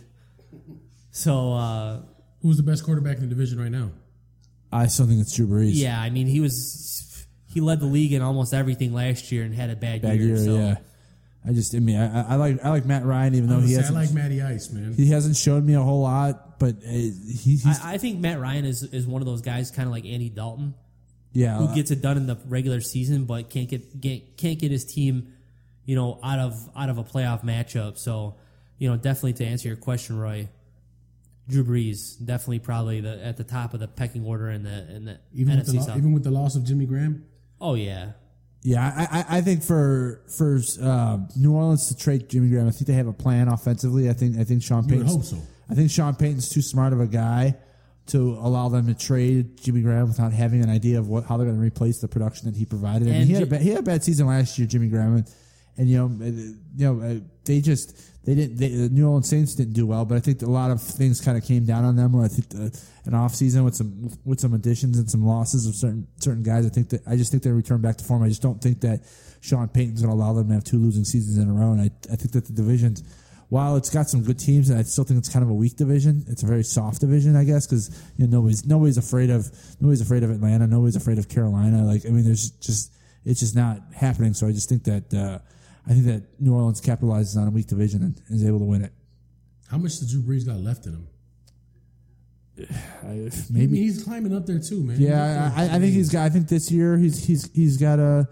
He's, he's still he's still good. I think maybe next year, but I think after that, I think I don't think he does. I don't think. I think next year is going to be a, you know a, a very tough year for him. But otherwise, I, I don't I, I don't see I don't see no more than two years left in him because I mean yeah he's he's gotten beaten over the years. He's thrown He a lot a of passes. last year. He's had some surgeries. I mean all that stuff kind of catches up to you the older you get. You can't recover as as much. So I don't know. Will- The only way I see them prolonging his career a little more is if they learn to lean on the running game a little more. But Well, I they- mean, they Sean did Payton's bring- gonna have to learn how to do that. they did bring in C.J. Spiller to help Mark Ingram, so and Mark Ingram was pretty decent. He's decent. He's not. he's never been. a game changer. he's one of those decent. guys like like Jonathan Stewart and DeAngelo Williams who can never stay on the field. You know, he, he's always getting hurt. So you know, and, and then they bring in a guy like C.J. Spiller who kind of for the most part is the same type of running back. So not as not as Mark Ingram, but you know, an injury prone um, style running back. So he's always in and out of the lineup too. So it's going to be interesting to see how how CJ Spiller translates into helping the the New Orleans Saints. And you know, speaking about this division, I think that you know out of out of all these out of, out of all these young quarterbacks that we've seen come into the NFL lately, uh, besides a guy like Andrew Luck who has far exceeded his expectations, I think Jameis Winston is going to be pretty damn good, um, in my opinion, especially with a guy like Lovie Smith who, you know, he's never really had a guy like Jameis who is a you know the the biggest knock on Lovie when he was here was he didn't have a leader, um, and you know you look at a guy like Jay Cutler who we've all said that he's not a leader. And guy like biggest thing that Jameis Winston is is a leader. You know, aside from his physical attributes. So um, I, I definitely think that this whole division is going to be improved, and the Carolina Panthers have definitely a thing to worry about with. Uh, I still think Carolina has the best defense in the division, though. That's Yeah. my opinion, obviously, but I still think they have the best defense. but they but they might have the worst offense as well. So True. Yeah, this is true. I, I I think at the end of the year, I think Atlanta's going to have come out as the, the better defense. just because I think that the breadth of a defensive coach and a, a good defensive coach coming in, bringing new life into the organization. I think that if nothing else, their defense is going to improve. But yeah, I, I don't know. I just yeah. So So yeah, it's it's it's it's going to be one of those things where uh, it's definitely going to take I think ten wins to win this division. Nine to ten, yeah.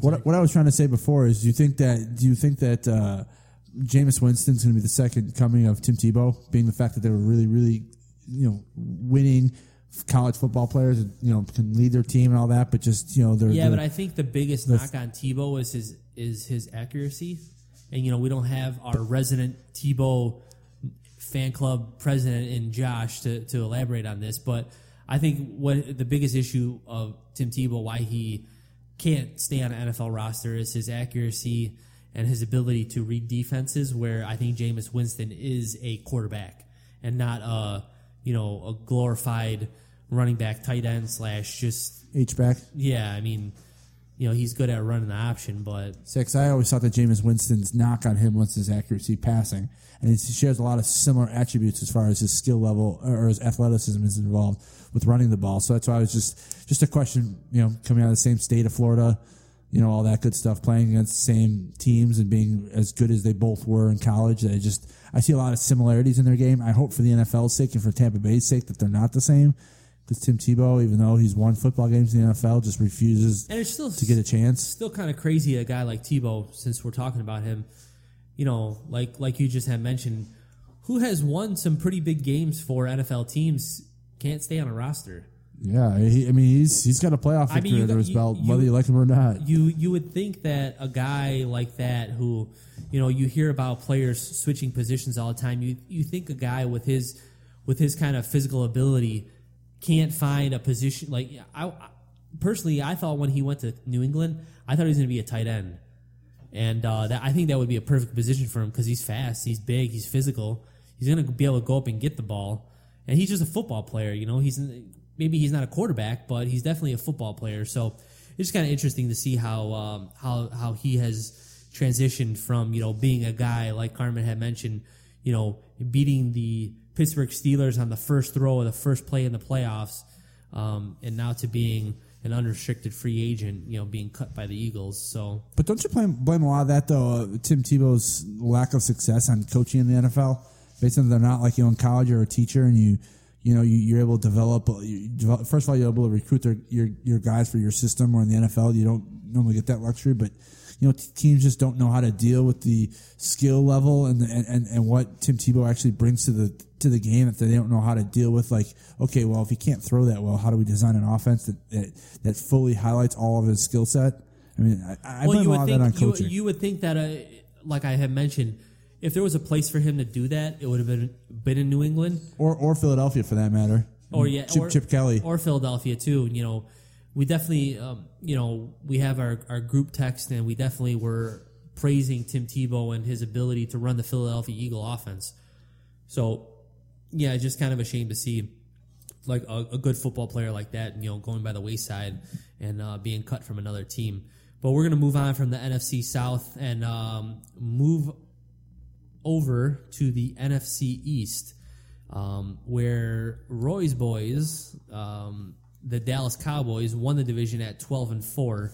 Um, followed under them by the Philadelphia Eagles at ten and six, the New York Giants at six and ten, and the lowly Washington Redskins at four and twelve.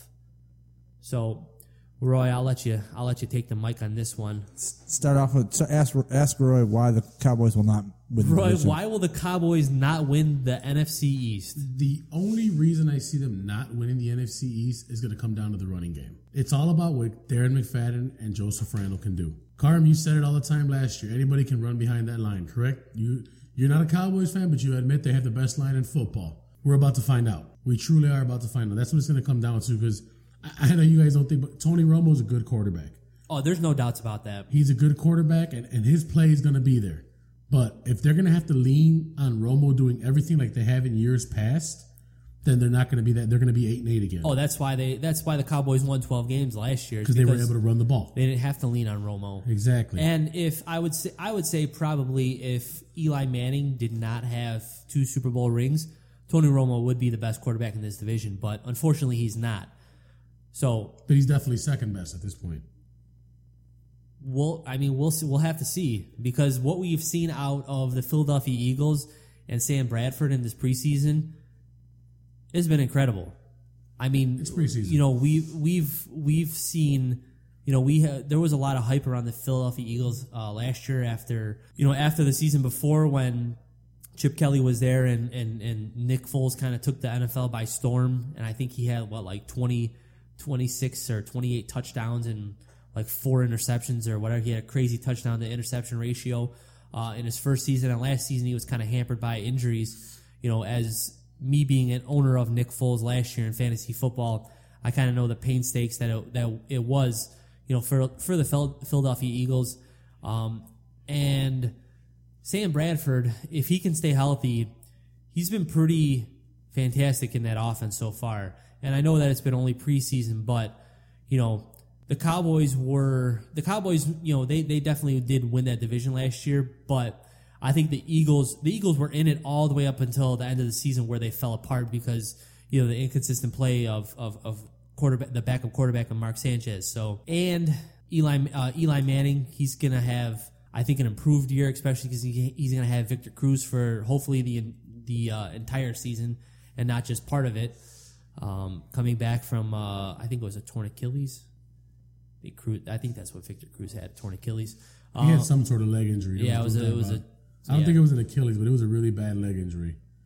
I can't remember. He was another one of my guys in fantasy football. Yeah, he was mine too. So That, that's why my team name was switched to uh, injured reserve. I See- think I had every single guy on IR. I, on I hear everything you're saying about Sam Bradford, but it, for him, it's a big if. Can he stay on the field? That's what it's going to come down to for that team. Because Mark Sanchez doesn't scare me, and and quite frankly, if Sam Bradford's out there, he doesn't scare me either. Now, I'll be honest with you, Eli and the Giants, they scare me. I don't think I don't think they're going to be that bad three years in a row. I, I, I just I, with with Philadelphia, it's not the quarterback that scares you; it's the system, and can your defense handle that system? I think that's the difference. In I think if you're asking me why the Cowboys do do not make the playoffs, I think it's Philadelphia. I think that's why because they're they're Chip Kelly. I I mean, you're going to find out what Chip Kelly is this season. He's got his guys there, and you saw it in the preseason that, that system and how it works. I mean, I just you know I, I look at Dallas and I look think they had a lot of things go the right way for them last year on defense. And I just think that, you know, can one, can they sustain that? And two, you know, can they stop Philadelphia's offense? And I, I think that's what's, what's going to boil down to. I think it's a coin flip. I mean, I, it, I could see Dallas, you know, winning it, and I could see Philadelphia winning it. But I think the reason why Philadelphia wins it or loses it is is because of Chip Kelly and if he figures out the offensive scheme or not, or if other teams figure him out or not. Right. You know, and it just that that's how I see it. But again, uh, the East the the East is always a fun division to watch. I mean, there's they, they those teams are probably one of the, one of the few divisions that the, most of the teams hate each other. Like really, really hate each other. Like I mean, there is general is. hatred. I mean, basically everybody hates the Cowboys, but then everybody hates each other.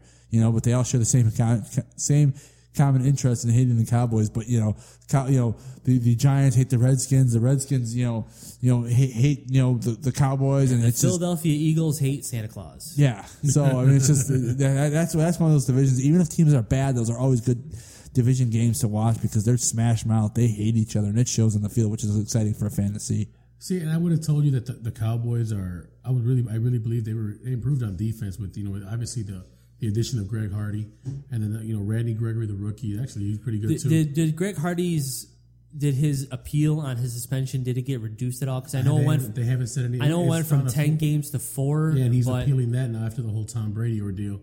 But I think we took a big blow, and then I know to you guys is not a big stand on it, but Orlando Scandrick going down with the torn ACL that that hurts because we're our secondary isn't the greatest to begin with. And who, who probably the the- rookie that they got last year? Um, the Cowboys. The rookie or the rookie that they've been waiting on, Morris Claiborne. was it Clay, is it Claiborne? Claiborne's he's this is his third year, but he's he sucked the last couple of years. He's been irrelevant. He's like he's the guy that they traded up all the way to the sixth spot to get because he was that supposed to be that good coming out of LSU.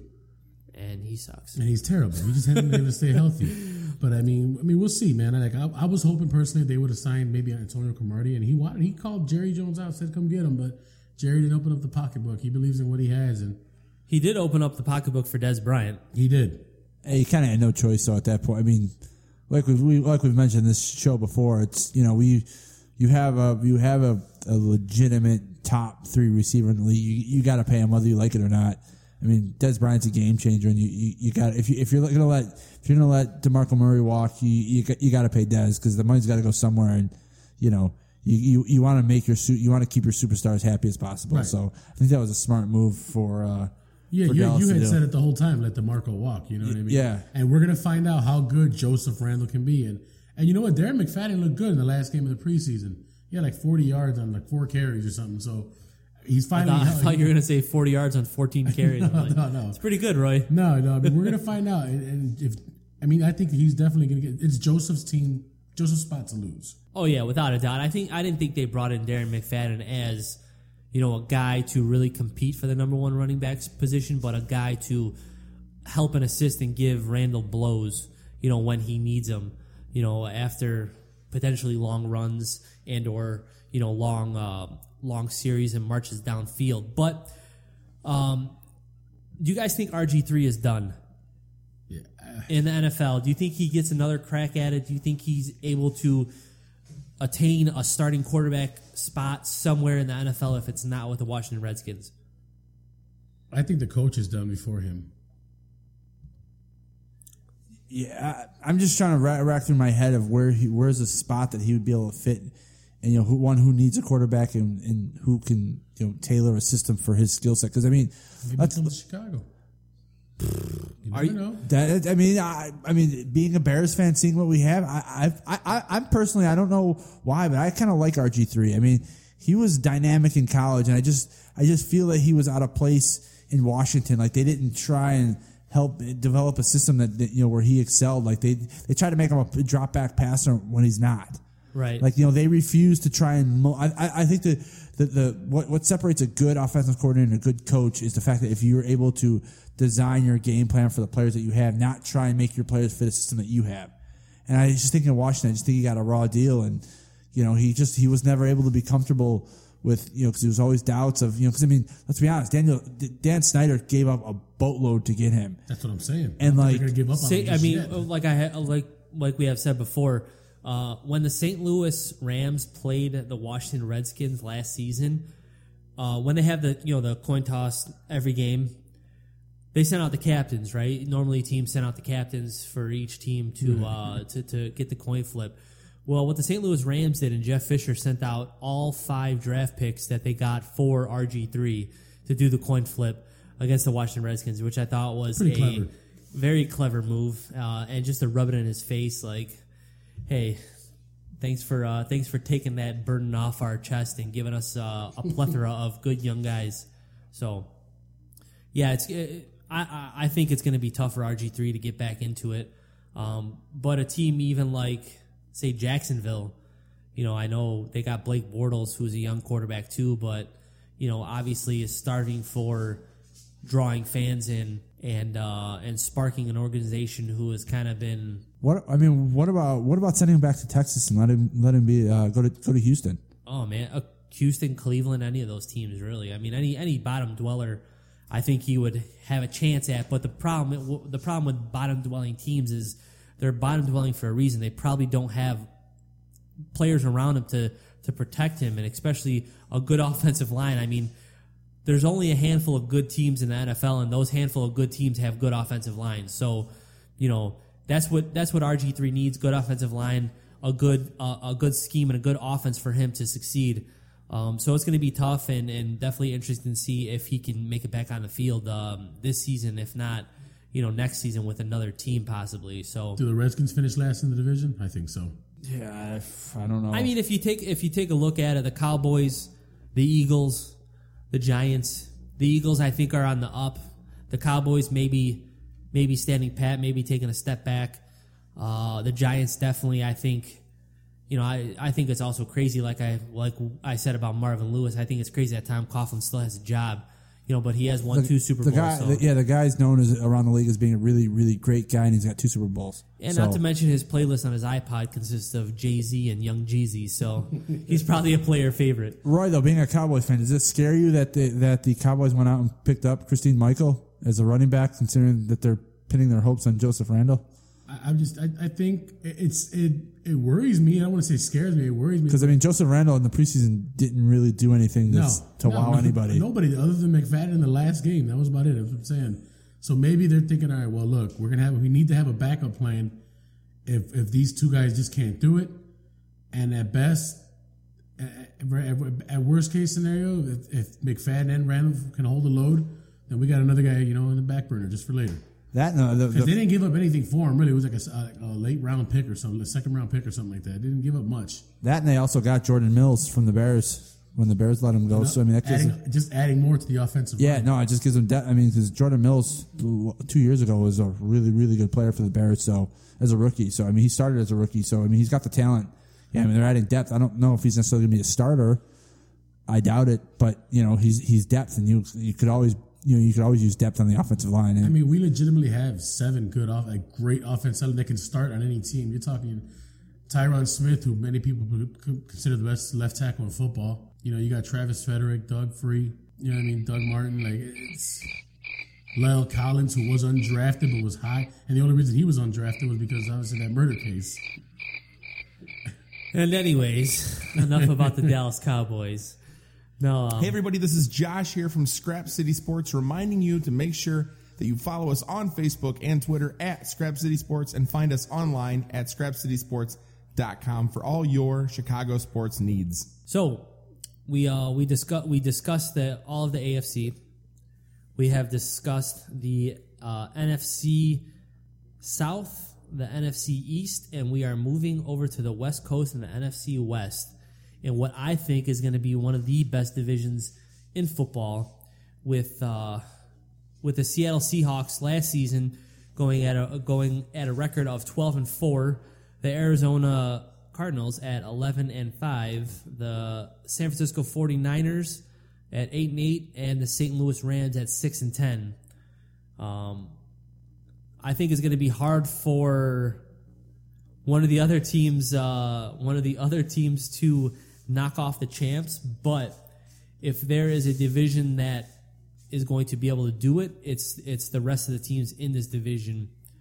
Um, and I think that, like I have mentioned a bunch of times, that the NFC West is going to be the 2015 version of the 2014 AFC North, with three teams making the playoffs. And I still am a firm believer in that. With obviously the Seahawks, um, I don't know if they're going to repeat as division champs, but they're definitely going to be in the mix. The Arizona Cardinals and definitely the St. Louis Rams. I think I've seen enough from the Rams, Jeff Fisher, Nick Foles, and that team to be able to say that they are playoff bound. That defense is right up to par with Seattle, with Arizona. And unfortunately, from the outside looking in, San Francisco 49ers definitely not going to cut it this year with all the losses that they've that they've had from the front office all the way down to the, the playing field. So uh, it's going to be tough. It's going to be tough for the 49ers to be competitive in this division. But um, there's definitely some upside. And, and, and I personally, I hope that Colin Kaepernick, you know, bounces back from a bad season, but it's not going to be enough to overcome any of those other three teams in the division. Yeah, I just I just think that there's, you know, tho- those three the three top teams in the league. I, I'm discrediting San Francisco just because they're a mess. I mean, they lost their defensive Oh, yeah, coordinator, they lost their head coach.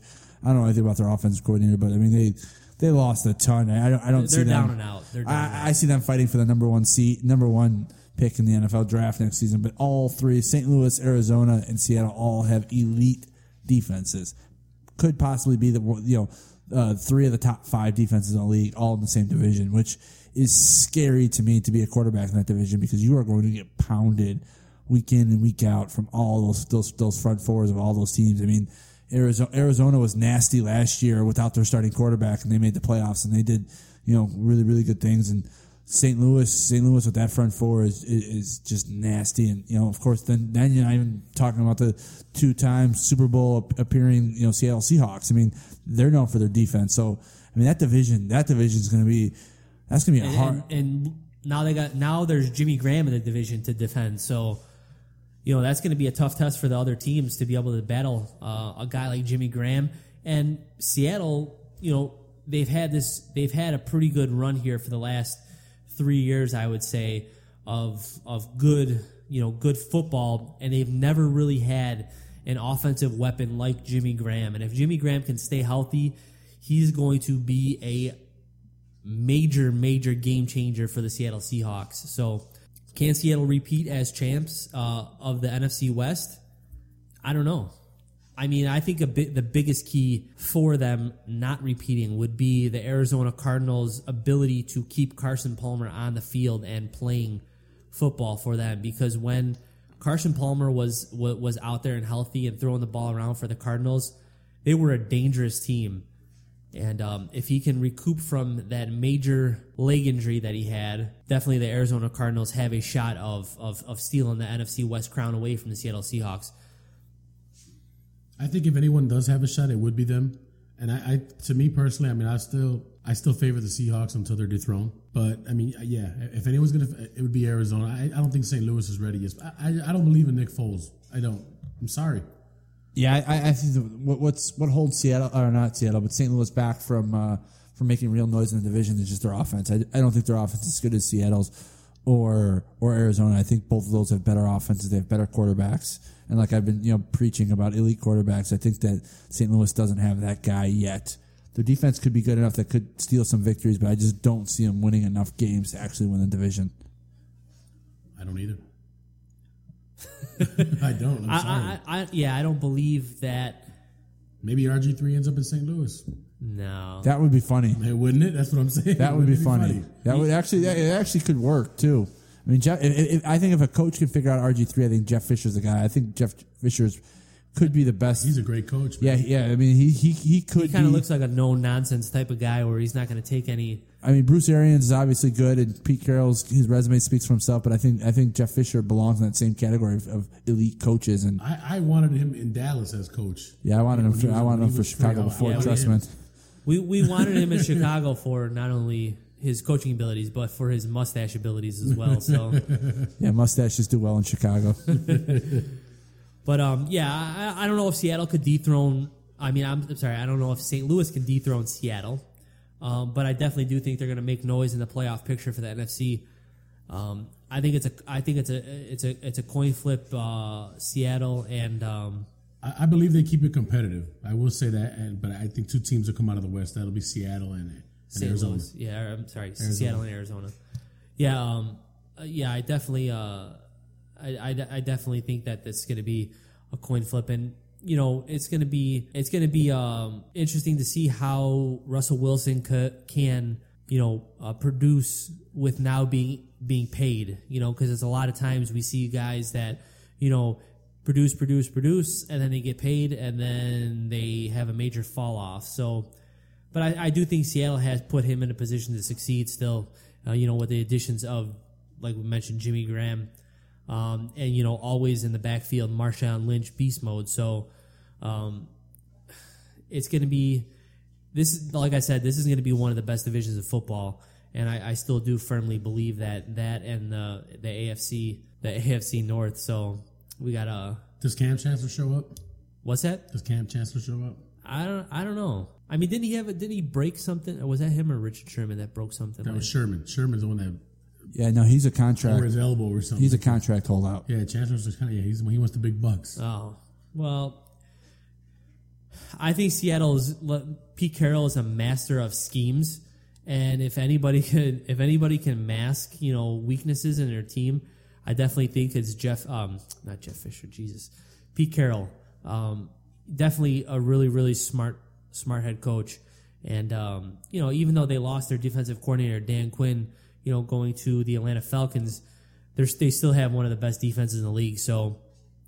Kam Chancellor or not, I think they're definitely going to be still a very good, uh, Very, very, solid, very good and very aggressive smash mouth defense. defense. Yeah, right. So Yeah, I, I wouldn't be surprised if three teams out of that d- division make the playoffs, being the other, you know, one one team probably either Arizona or Seattle winning the division, but then you know having the other two, that don't make it be wild cards. I, th- I think that three teams could possibly come out of that division. That's right. I just don't think St. Louis has enough firepower to do that, man. Not, not with Nick Foles. How long do you guys think that Seattle has? You know, you know they, they always they always say that there's there's certain teams that have you know the title window. How long do you think um, Seattle has in that title window? Since you know we've seen for the last couple of years now them be you know in, in late postseason runs, you know for the Super Bowl champion. I think they got a shot at it, a shot at it this year. Try to go back if they can get past Dallas. Yeah, I'm being a homer there. I I um I I, I don't honestly I. I don't know. I, I don't see them being very good after this year. In all honesty, I see them spiraling. You know, maybe going back to like a middle of the road team. You know, but I mean, maybe it may even happen this year. I just don't know. I think I think that you know, depending on what Kam Chancellor does, even though they got the addition of Jimmy Graham and you know whatnot, I just I just see that the fact that they had to finally pay up to Russell Wilson, that you know all of a sudden all that free money that they had to, to make sure they had lots and lots of depth is now gone. That little pillow that they had of not having to pay their quarterback, uh, you know, very much. That you know that's going to hurt them a lot because that was the reason why San Francisco was so good for so long and Seattle was so good for so long is because they were paying their quarterback nothing. And the minute I mean look at look at San Francisco, the minute they paid they paid Colin Kaepernick, they went downhill fast because all of a sudden you know they weren't able to go out and spend on these crucial guys that you know you kind of have to overpay for to get, but you got that help you win football games. Now they can't do that because they dole, dove out you know twenty percent of their of their salary cap to to one player at the quarterback position. So That's a lot of money committed at one position. To one yeah, I, it just that's just not a recipe for winning and winning consistently for a long time when you have to pay quarterback that for that that much money for you know for, for when when you weren't paying him anything. So See, and not to retract, but see, that's what I think quarterbacks like like Tom Brady. That's what sets them apart from everybody. You see me, he restructures his contract and gives money back to put more weapons around and keep his team intact to stay good. That's that's funny though because you know however long Tom Brady's been in the league that you know you never really hear him talk about contracts or anything like that. They kind of just paid him. He makes I mean he makes a ton of money, but he's not he's not the top paid quarterback. You know he's not any of those things, and yeah, he, he constantly has he constantly works with the team to restructure because he you know Tom Brady understands that you know he's only as good as the rest of his team is. No matter how elite you are, you're only as good as the rest of your team. so right. By helping out and you know kind of giving some back, that you know they're able to win and win consistently. Hey, everybody, this is Josh here from Scrap City Sports, reminding you to make sure that you follow us on Facebook and Twitter at Scrap City Sports and find us online at scrapcitysports.com for all your Chicago sports needs.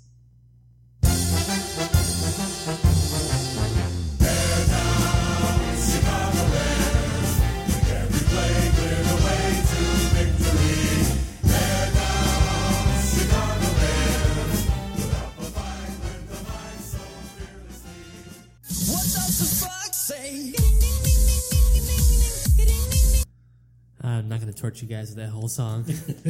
I was feeling it, man.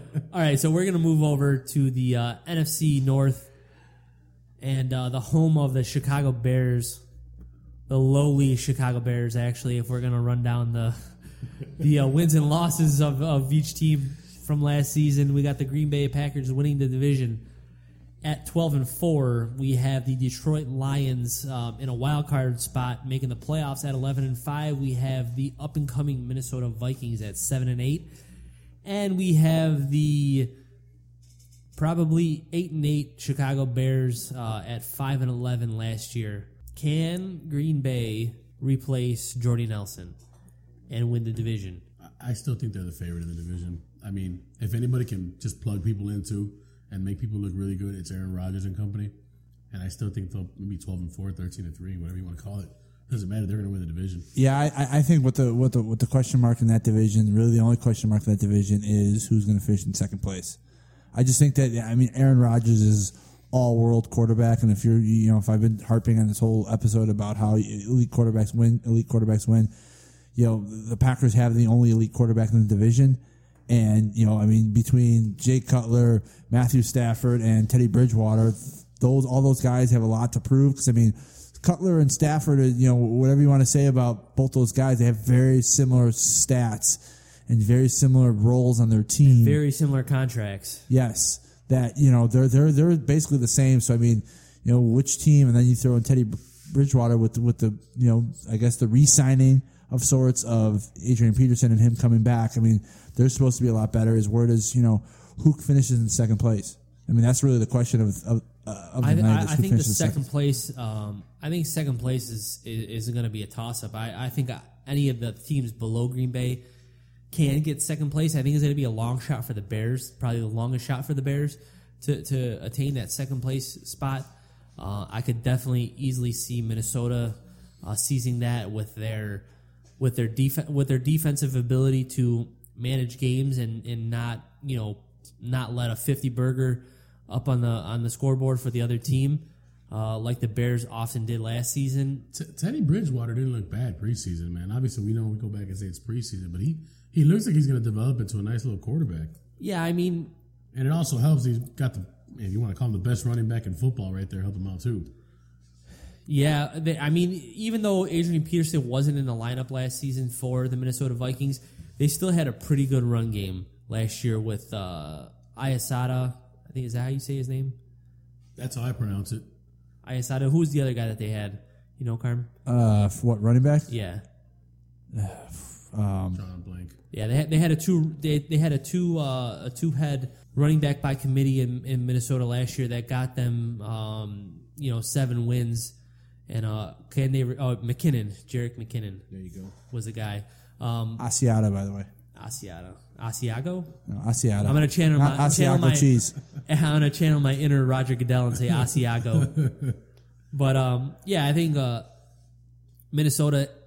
There's a lot of hype around them this you know this off season, uh, and and going into this going into this upcoming NFL season. There's a, there's a lot of hype and you know any team's gonna have an offensive boost if they get you know one of the best running backs in the game you know on their roster. Um, paired with an up and coming quarterback in, in Teddy Bridgewater, but they have uh, other key additions and subtractions. They lost Greg Jennings.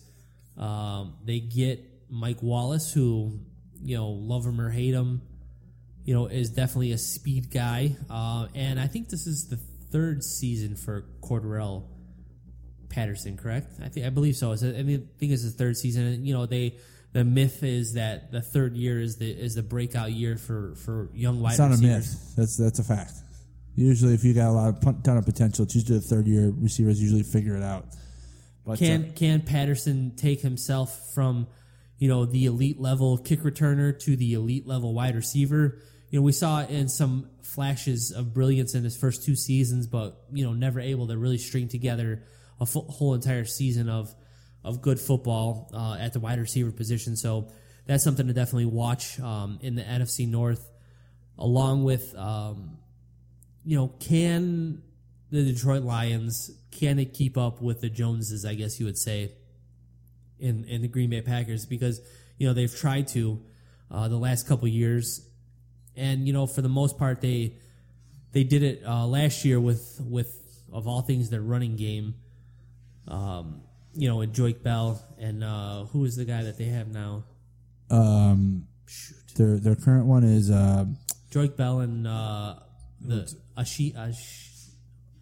it starts with A. Ag- Agholor, right? No, that's the guy in um, Philadelphia. Oh, that's the right, running that's back. right, That's right. Uh, Can't forget. I keep I even if I remembered his name, I probably wouldn't be able to pronounce it. But uh, I think that you know it- it's kind of surprising. Is is is Detroit is been known for the last couple years since since Matthew Stafford, since Calvin Johnson have been there as you know a dynamic passing offense. I think um, they're going to have to get back to that to be able to compete with Aaron Rodgers and company. Ameer Abdullah. Yep, that's the dude. But uh, I think they're gonna have to they're gonna have to get back to that um, and and do more of a, da- a Dallas uh, Dallas Cowboys thing with more balanced offense. They're not gonna have they, they, can't lean too heavy on the run game or the pass game. They got to have a, a, a good mix between both to be able to keep up with the Green Bay Packers. And the Bears, what the Bears are gonna have to do is win some football games. That's what they're they're gonna have to start there. I mean, five wins last year just will not cut it, especially in a city like Chicago. Yeah, we're gonna give John Fox and Ryan Pace uh, some leeway, you know, as we did to um, Phil Phil Emery and Marc Trestman. So uh, they're definitely going to be improved from last year. The only issue is the health of the offense and, and, and how soon they could get Kevin White out there. I, honestly, I think that's the key. That's the key for the Bears right now. And if their defense could could plug the holes that they had last year, uh, that's that's also a huge thing. They couldn't stop anybody. It was like I, I mean, I think that w- what's going to hurt the Bears the most is their schedule.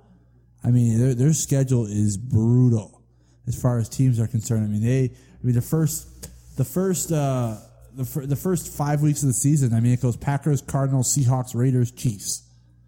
That's brutal. yeah. I mean, that's brutal. And, and, and you know, you you look at that and you think, okay, the Raiders probably a definite win, which we don't know that they're traveling to Oakland, correct? no, they're at, they're playing they're playing the Packers at home, the Cardinals at home, the Raiders at home. They're playing the Seahawks on the road, and the Saint, Saint uh, the, the the Kansas City Chiefs on the road. Oof, Arrowhead Stadium is not going to be kind Not at all. to the Chicago Bears. Um, but yeah, we you know you would pencil the Bears the first five weeks to go one and four with that win against the Oakland Raiders, but it's not looking so good now.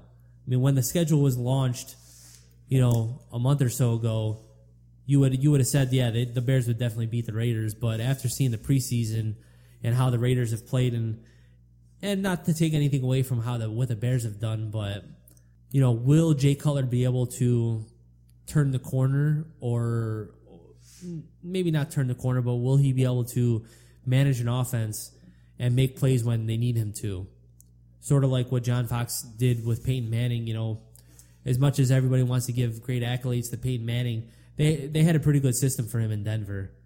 Yeah, Yeah, they put him in a position to to, to succeed, and, and and Jay Cutler definitely does have offensive tools to make that happen. But you know, it, it's all in his head. Can he do it? Can he do it when when it matters? You know, in the preseason we saw him give up zero interceptions, which is a move in the right direction because I don't think he's ever. I think went, all of all the preseason and training camp, I think he only threw one interception, even in practice. I don't think he's ever went three games, three games practice, non-practice, regular season play. I don't think he's ever won three straight games without throwing, turning, uh, throwing the ball at least one time to the opposite team. So I think that's a step in the right direction, and hopefully good things for the Bears. Yeah, I've, I I mean, I, I think the Bears are going to be better than last year. I mean, it's hard not to be better than last year with five wins, but uh, I, I just think that their schedule is just brutal. I mean, they play a lot of good teams. I mean, there's very little that you know you would you would consider a, a gimme game. I mean, yeah, there's only a, there's only a handful of them, and even if they win those games, I mean, I don't see them. I don't see them even even being eight and eight. In all honesty, I just I just unless unless they get absolutely lucky and the ball bounce, bounces the right way for them, I just don't. I see it's. I mean, I think it's. I think it's gonna be an encouraging year because I think it's gonna be such a. Uh, even though they may lose the game, but they're gonna be so much better than they were last year, just based on the fact of how John Fox coaches his teams and how traditionally they are. They're not gonna quit like they did last year. You know, they're not gonna get down and know the games. You know, they're not gonna put up a forty-five spot in the first half. I just don't see that. So, I mean, they're gonna be more enjoyable to watch. I just don't think the results are gonna be a whole lot different than last year. I you just know, don't. You know, it's just to touch on on you know the Bears' brutal schedule. I think every team in the NFC North has a brutal schedule because what the divi- you know what the cross division matchups are. You know, the NFC North has to play the NFC West. So that means they have every team in the NFC North has to go through Seattle, has to go through St. Louis, has to go through Arizona, um, you know, and, and half those trips, you know, traveling, you know, so from from the Midwest to the West Coast is is is not a kind thing normally on NFL teams when they have to make that trek, but the uh, the Bears, uh, you know, the Bears and and and the rest of the division also have to play the AFC West too. So, you know, definitely four of those games they're going to be traveling out to the West Coast. So it's going to be brutal for for all of these teams to be able to put up what they did last year. But you know, the silver lining is that the Bears can only hopefully get better. I, I definitely don't think they're going to be worse. And it's going to be it's going to be really interesting to see if Jay Cutler can actually screw his head on tight. You know, I know I've mentioned this before, but this is a huge year for him because I think that if he doesn't do well, I think he's going to be cut. Yeah, and I, mean, I think he this point- deserves to be cut if he doesn't have a good at, season. at this point too. I mean, he's kind of auditioning for other teams because he's most likely not going to be on the Bears next year, regardless of how they do. I mean, unless they win a Super Bowl or make it to the Super Bowl, he's probably not going to come back. Where you know he's auditioning for other teams, and you know if he has a year like he did last year, no teams are going to want him. I mean, at that at this point, it's like okay, well, everyone thinks we can fix him, we can fix him, and how many coaches have tried, and, and he's he's the same guy. He's never going to be that Brett Favre that everyone you know tabbed him as to be because of this gun gunslinger, powerful arm that you know. I just I just don't see it. So I mean, I don't know. I I, I expect a I expect a, a decent season out of Cutler. I don't think he's going to set the world on fire. I don't think he's going to be an All Pro, but I think he's going to be better than he was last year as far as responsible for the football. I don't think he's going to turn over as much. I think the offense is going to be a little bit better, even with the subtraction of Brandon Marshall, because you know, I mean, you you, you hope that Kevin White can get to the field quickly and you know could start you know developing as and getting those that first year out of the way and you know come back next year and have a you know be be ready to go. But you know, I just you just being an optimistic person that I am, I just hope that the Bears are, you know, can can you know, I mean, they have they have on paper on paper they have they have Jay Cutler who you know say what you want about him, but he's a he's an average to slightly above average quarterback. You have you have Matt Forte who's a who's an elite running back. You have you know you have Alshon Jeffery who's a, who's an elite receiver. You have Martellus Bennett who's a Would you- good tight end. You would tab Jeffery as an elite receiver. he's being paid like a really elite receiver, and he's got the responsibility of an elite receiver. I mean, he's been he was an All Pro the last couple of years. I mean, that kind of our eyes. I mean, you know, we know he's not. You know, he's not Megatron. He's not. You know, Antonio Brown. We know that, but you know, for the for the all intents and purposes for the Bears, he's an elite receiver. And you know, so they have the talent. It's not like they're they got the. It's not like Jay Cutler's dealing with the roster of Tennessee, where they have nobody. I mean, they have talent in all the skilled positions. It's just now can they put it all together and you know tr- try and go out there and you know not play piss poor defense and maybe win some football games. I mean, that's really the question mark with the Bears. That, that's the problem is that there's question marks. You know, you would love to just be able to go into off se- uh, go into a season, you know, which we, we had a couple years ago. You know, uh, with the the revolution of the Marc Trestman era. You know, thinking that they were going to go from an eight and eight team to a possibly a Super Bowl contender, and that didn't pan out, obviously, for uh, for us Bears fans. So. Um, can the Bears can the Bears improve? Can they make noise in the NFC North? Um, two big keys, like I mentioned, Kevin White getting him on the field, big uh, big draft pick, and uh, the, plugging their holes in their defense um, is going to definitely be.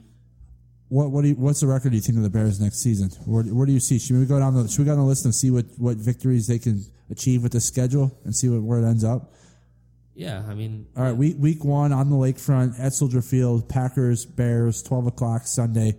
Who wins that game? as as as I've come to learn that the Bears always, when you think that they're counted out, always manage to get a win. I They surprise you somehow. They, They do. always surprise you. So you know, being a heavy underdog, I'm sure in this game, I don't know what the line is on it, but I'm sh- I think the Bears are going to pull this one out, and I think it's going to be a 21-20 game. Honestly, I am. I, I think Green Bay's going to come in and blow them out 35-14.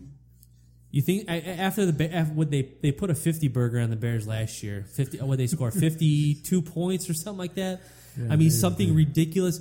You got to think that a lot of those players are going to remember that, and I know there has been you, You know hope so. guys coming, guys going. I definitely think that's going to be a much lower scoring output by the Green Bay Packers. I mean, I you know, being I told you that that, that very fir- the first five games in the Bears season is pretty bad. I think that the Bears win one game in that first five, and I think that one game is week one against the Green Bay Packers at home. I just think that you know, it, it, yeah, like like like like we've we've seen being Bears fans, like they always come out and surprise you week one, or they can lay an egg like yeah, in week one, like they did last year. But that's the thing. Buffalo. That's I think there's a lot to prove for a lot of people, and I just think that they don't overlook the Green Bay Packers, knowing how important that is to win that first game for the city of Chicago, if nothing else.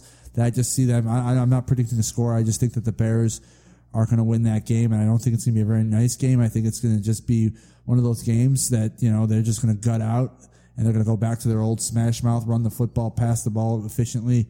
You know, Bears, and somehow squeak out a win against Aaron Rodgers and the Green Bay Packers. But uh, week two, week two, we have traveling to the lakefront again uh, with a little s- slight homestand and two games to the Arizona Cardinals. How do you see that one going? I, I think the Bears are embarrassed week one, and they, and they come in with a little chip on their shoulder, and they smack the Cardinals around. Uh, yeah, I don't think that's going to happen. They have a chance against Green Bay, the division rival. I think it's going to be a closer game, like I had said. Uh, I don't think it's going to be. They're going to have such luck against the Arizona Cardinals. They are the Arizona Arizona Cardinals are going to lay the proverbial smackdown on the Bears. Um, it's not going to be pretty. Uh, it's probably not going to be a high scoring game, but the Bears aren't going to be able to muster many points against this elite level defense. Yeah, I agree with you, Christopher. I just think that today they have a little bit of a Green Bay Packers victory hangover and let this one slip away from them. Because yeah, the, the Arizona Cardinals are a whole type, another type of animal than the Green Bay Packers, and I just don't see that the Bears can repeat the same success and the same jubilation from winning against the Green Bay Packers as they and, and pull out from you know pull out a win against the Arizona Cardinals. I see them losing this game. Yeah, and, and, and just to touch back, a, a team a team like the Bears getting a victory against the Green Bay Packers, you know, in opening week, you would think that's going to be a good thing for the Bears, you know, uh, moving forward in the season, and a bad thing for the Packers. But you know, the Bears have beaten the Packers before with Aaron Rodgers and without Aaron Rodgers, and it always seems to take the Bears, you know, into a downward spiral and the Packers into an upward spiral. Um, so if there's any team that can recoup from a Bears loss from from losing to the Bears, is definitely the Packers. Uh, and that's kind of a jinx for the Bears, I believe. Plus, So- we, plus, we failed to mention that the Packers generally don't do well in the first week of the season. They generally lose their first week of the season. So I'm going to go with that trend. And yes, another reason why I think yeah, the Bears. and then it just does doesn't get any better from there after the Cardinals. They head out um, to the twelfth man and in Seattle and, and, and face that. Well, I, I maybe maybe to to re you know re, re, kind of rethink the way we're going to do this. We should look at the you know we got the schedules. Just where do we see victories coming from? Where do we agree on where victories are coming from? I mean, I, I'm looking at the schedule and I don't I don't see the Bears other than week one against the Packers. I don't see them winning again until you know I don't even know what that is week seven I think against the Vikings. I mean, it's You going don't to think they you don't think they could beat the Lions? no I mean, so not they- not in no not in De- no not in So they play they play Seattle. They're at Seattle. Then then the Raiders come to town. lose. Which you know this is crazy that the Bears have to go to Seattle and then they have to go to Kansas City, two of the worst places to play for oppo- uh, opposing teams. You know Arrowhead Stadium and uh, what what's uh, what's Seattle's stadium called? Oh, um, oh, I don't know. I can't think of it. Well, I'm thinking the- of the baseball stadium. Sorry. 12th, 12th man, you know, the 12th man in Seattle is, you know, in the Guinness Book of World Records, and so is Arrowhead Stadium. So um, that's just that's crazy to me that the Bears drew that drew that hand of, of traveling to both of those stadiums in one season. You know, CenturyLink Field. I'm sorry. CenturyLink Field Yeah. in Seattle. So, yeah, I mean that that's kind of nuts to me. Actually, I mean, I pro- if you probably looked at it, probably take us a while to look it up, but I probably no team in the same season, you know, in in in recent memory has had to travel to both Seattle and Kansas City, um, you know, and, and have to deal with that, you know, because it's it's bad enough to play those two teams, you know, at home, but to travel there and to, to have to be in that environment of, of you know loudest stadiums in the NFL is kind of crazy to me. So, you know, I think they possibly could get back off the schneid in in Detroit, um, unlike unlike what you think, Carm, uh, against uh, against the Vikings the following week. But um, yeah, it doesn't get any better from there. Actually, Yeah, I mean, I, I look at them. I look at them winning against the Vikings November first, and then I see another, another not another victory coming till December sixth. I think they win go on a little bit of a streak, and they they beat the 49ers, they beat the Redskins, lose to the Vikings in The- Minnesota, uh, win against the Buccaneers, and then win against the Lions last week of the season, giving them seven victories for the year, seven and nine. Yeah, I mean, they have a brutal schedule. Not to mention they have to play the Packers twice, you know, which is always tough. But then, like I mentioned, That's Brett Favre. Uh, Brett Favre. Uh, what you call it? Like uh, Hall of Fame night at Lambeau Field on Thanksgiving. they are not going to win that game. There is no way. So, yeah, I don't. I just yeah, they're they're they're they're probably going to go one and f- one and uh one and three against the NFC West, I hope I'm wrong, and I hope and maybe I'm, two and two against the AFC West. Um, and then after that, it's kind of like I said, they they got to play Packers twice, which yeah, they always have. They always sneak out one win, uh, unlike last year where they got destroyed twice, but but I, I hope I hope we're wrong and we're walking. But that was- I mean, we're was- eating our words in a couple of weeks. But yeah, I just- it's, it's going to be a rough season Wow. for the Bears. It's going to be a lot of highs, uh, or a lot of lows, and a lot of highs. do you see? I guess my question is, even though last year they had a terrible season, they had that one monumental game in San Francisco. Could Seattle be that game where nobody expects them to win? And Seattle has a bad day, and, and the Bears are able to pull something out there. I mean, is that is, is that in the realm of possibilities? Considering, I mean, Well, see, I mean, we have John Fox who who uh, was with the, the Denver Broncos when they played Seattle in the Super Bowl. It wasn't a good outcome for John Fox, but uh, he does have a beat on the Seattle uh, Seattle Seahawks. So you know that might be a a good uh, a good card to have in the deck. You know, in John in John Fox's hands. So you know it, it, it's possible. I mean, anything's possible. Really, any given Sunday is what the motto is. So you know the Bears could sneak out that win. so what do you guys say? What's what's what's the record to the Bears? Just you know, as a, as a wild guess, I said seven and nine. What do you guys think? I think they. I think John Fox is a little bit more up his sleeve. I, I'm going to go with eight and eight. Uh, just be a little bit more optimistic. Roll off, roll off really quick the team that they beat. The extra team that they beat, um, I'm going to have to go. Uh, if they lose to, if they lose to Seattle in Seattle, I think they win one of those two games in the crazy stadiums. So they're either going to beat Seattle or they're going to beat the Chiefs. They're not going to lose both those games, I don't think. As crazy as it seems, just when you're about to kick the Bears out and be That able sounds to just crazy to me. watch the Red Zone channel for the rest of the year, you know, just just when you just when you have that inkling of a thought that the Bears aren't going to be anything this season, they're going to have one of those victories, and I think it's going to come either in Seattle or in Kansas City. Uh, crazy as it sounds, but um, I think that's going to happen. So you're saying you're saying the eight and eight is going to be via Seattle and or Kansas City? It's going to be one. It's not going to be both for sure. No, no, and or. I yeah, said. yeah, I think yeah. they finished six and ten. I think I think they beat the Bucks. I think they beat the Vikings. I'll give them the Niners. I'll give them one of the Lions games, and I think they'll definitely beat the Chargers. And and they and I'm sorry, I had the other one right here, and the Raiders. All right. Hey, six and ten's an improvement from five and eleven. Yeah, yeah, well, as I said, I mean, no matter what happens, I think they're going to be better than they were last year. And even though I have I have them, you know, below 500, I still have two more victories than they had last year. So Well, and not to mention uh, the game. I mean, they're definitely going to beat the Bucks for the simple fact that Jameis Winston. I don't think he's ever played a game in cold weather, and the Bucks roll to town two days after Christmas. So it's definitely going to be cold in Chicago. So no, they're at the Buccaneers. oh, they're at are they Yeah, they're at at, Oh, at Tampa. Never mind then. hey, I, I, know we said uh, we really didn't do a bro versus bro segment here, but I've got one bro versus bro question for you guys. Let's hear it. The Kansas City Chiefs went 4 0 in the preseason, the only team to go 4 0 in the preseason this year. Which team finished 4 0 in the preseason a few years ago and had absolutely a miserable season? If I give you the record, it gives you the, it gives you the team, so I'm not giving you the team. St. Louis Rams, they were what, 1 and 15? Hey, this is still bro versus bro rules, you know. You got to say your name. Just throwing this out there. Jacksonville. no, I'll give you a hint. Eminem raps about him in one of his songs. Detroit Lions. They went 4 and 0 and finished the season 0 and 16. Oof, oof. Did you know that? Did you know that the four straight years that the Buffalo Bills went to the Super Bowl, they did not win a single preseason game in those four years? That's a, that's great. That's crazy. when you asked the question, did you say the Kansas City Chiefs or the Kansas City Royals? No, he said said Chiefs. Chiefs. He Oh, said I was gonna Chiefs. say. I thought I heard Royals, and I'm like, He said Chiefs. Wait a Yeah, but minute. is that crazy stat that they didn't win one preseason game in That's their four crazy. Super Bowl runs?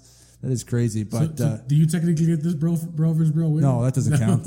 I'm on a streak. Roy, don't don't, That's right. don't no, jack no. that up, Roy. It was a, just a little bonus. That's all that was. Technically, you messed up because you didn't even say your name.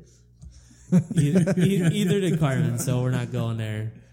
But uh, anyways, thank you for you know for for tuning in and listening to our NFL preview podcast.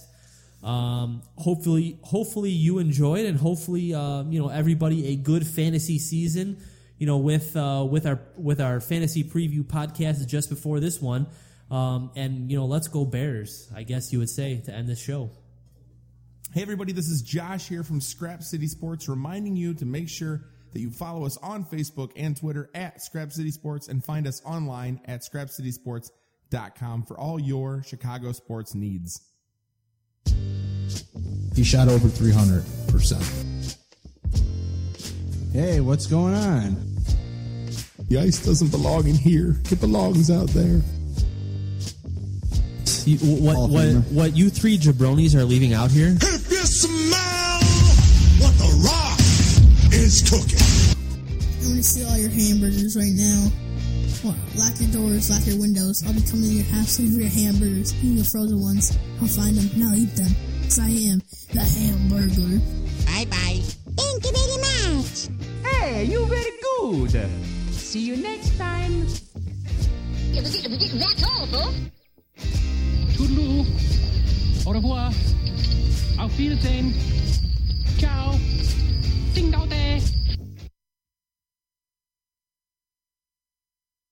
Get the hell out of here.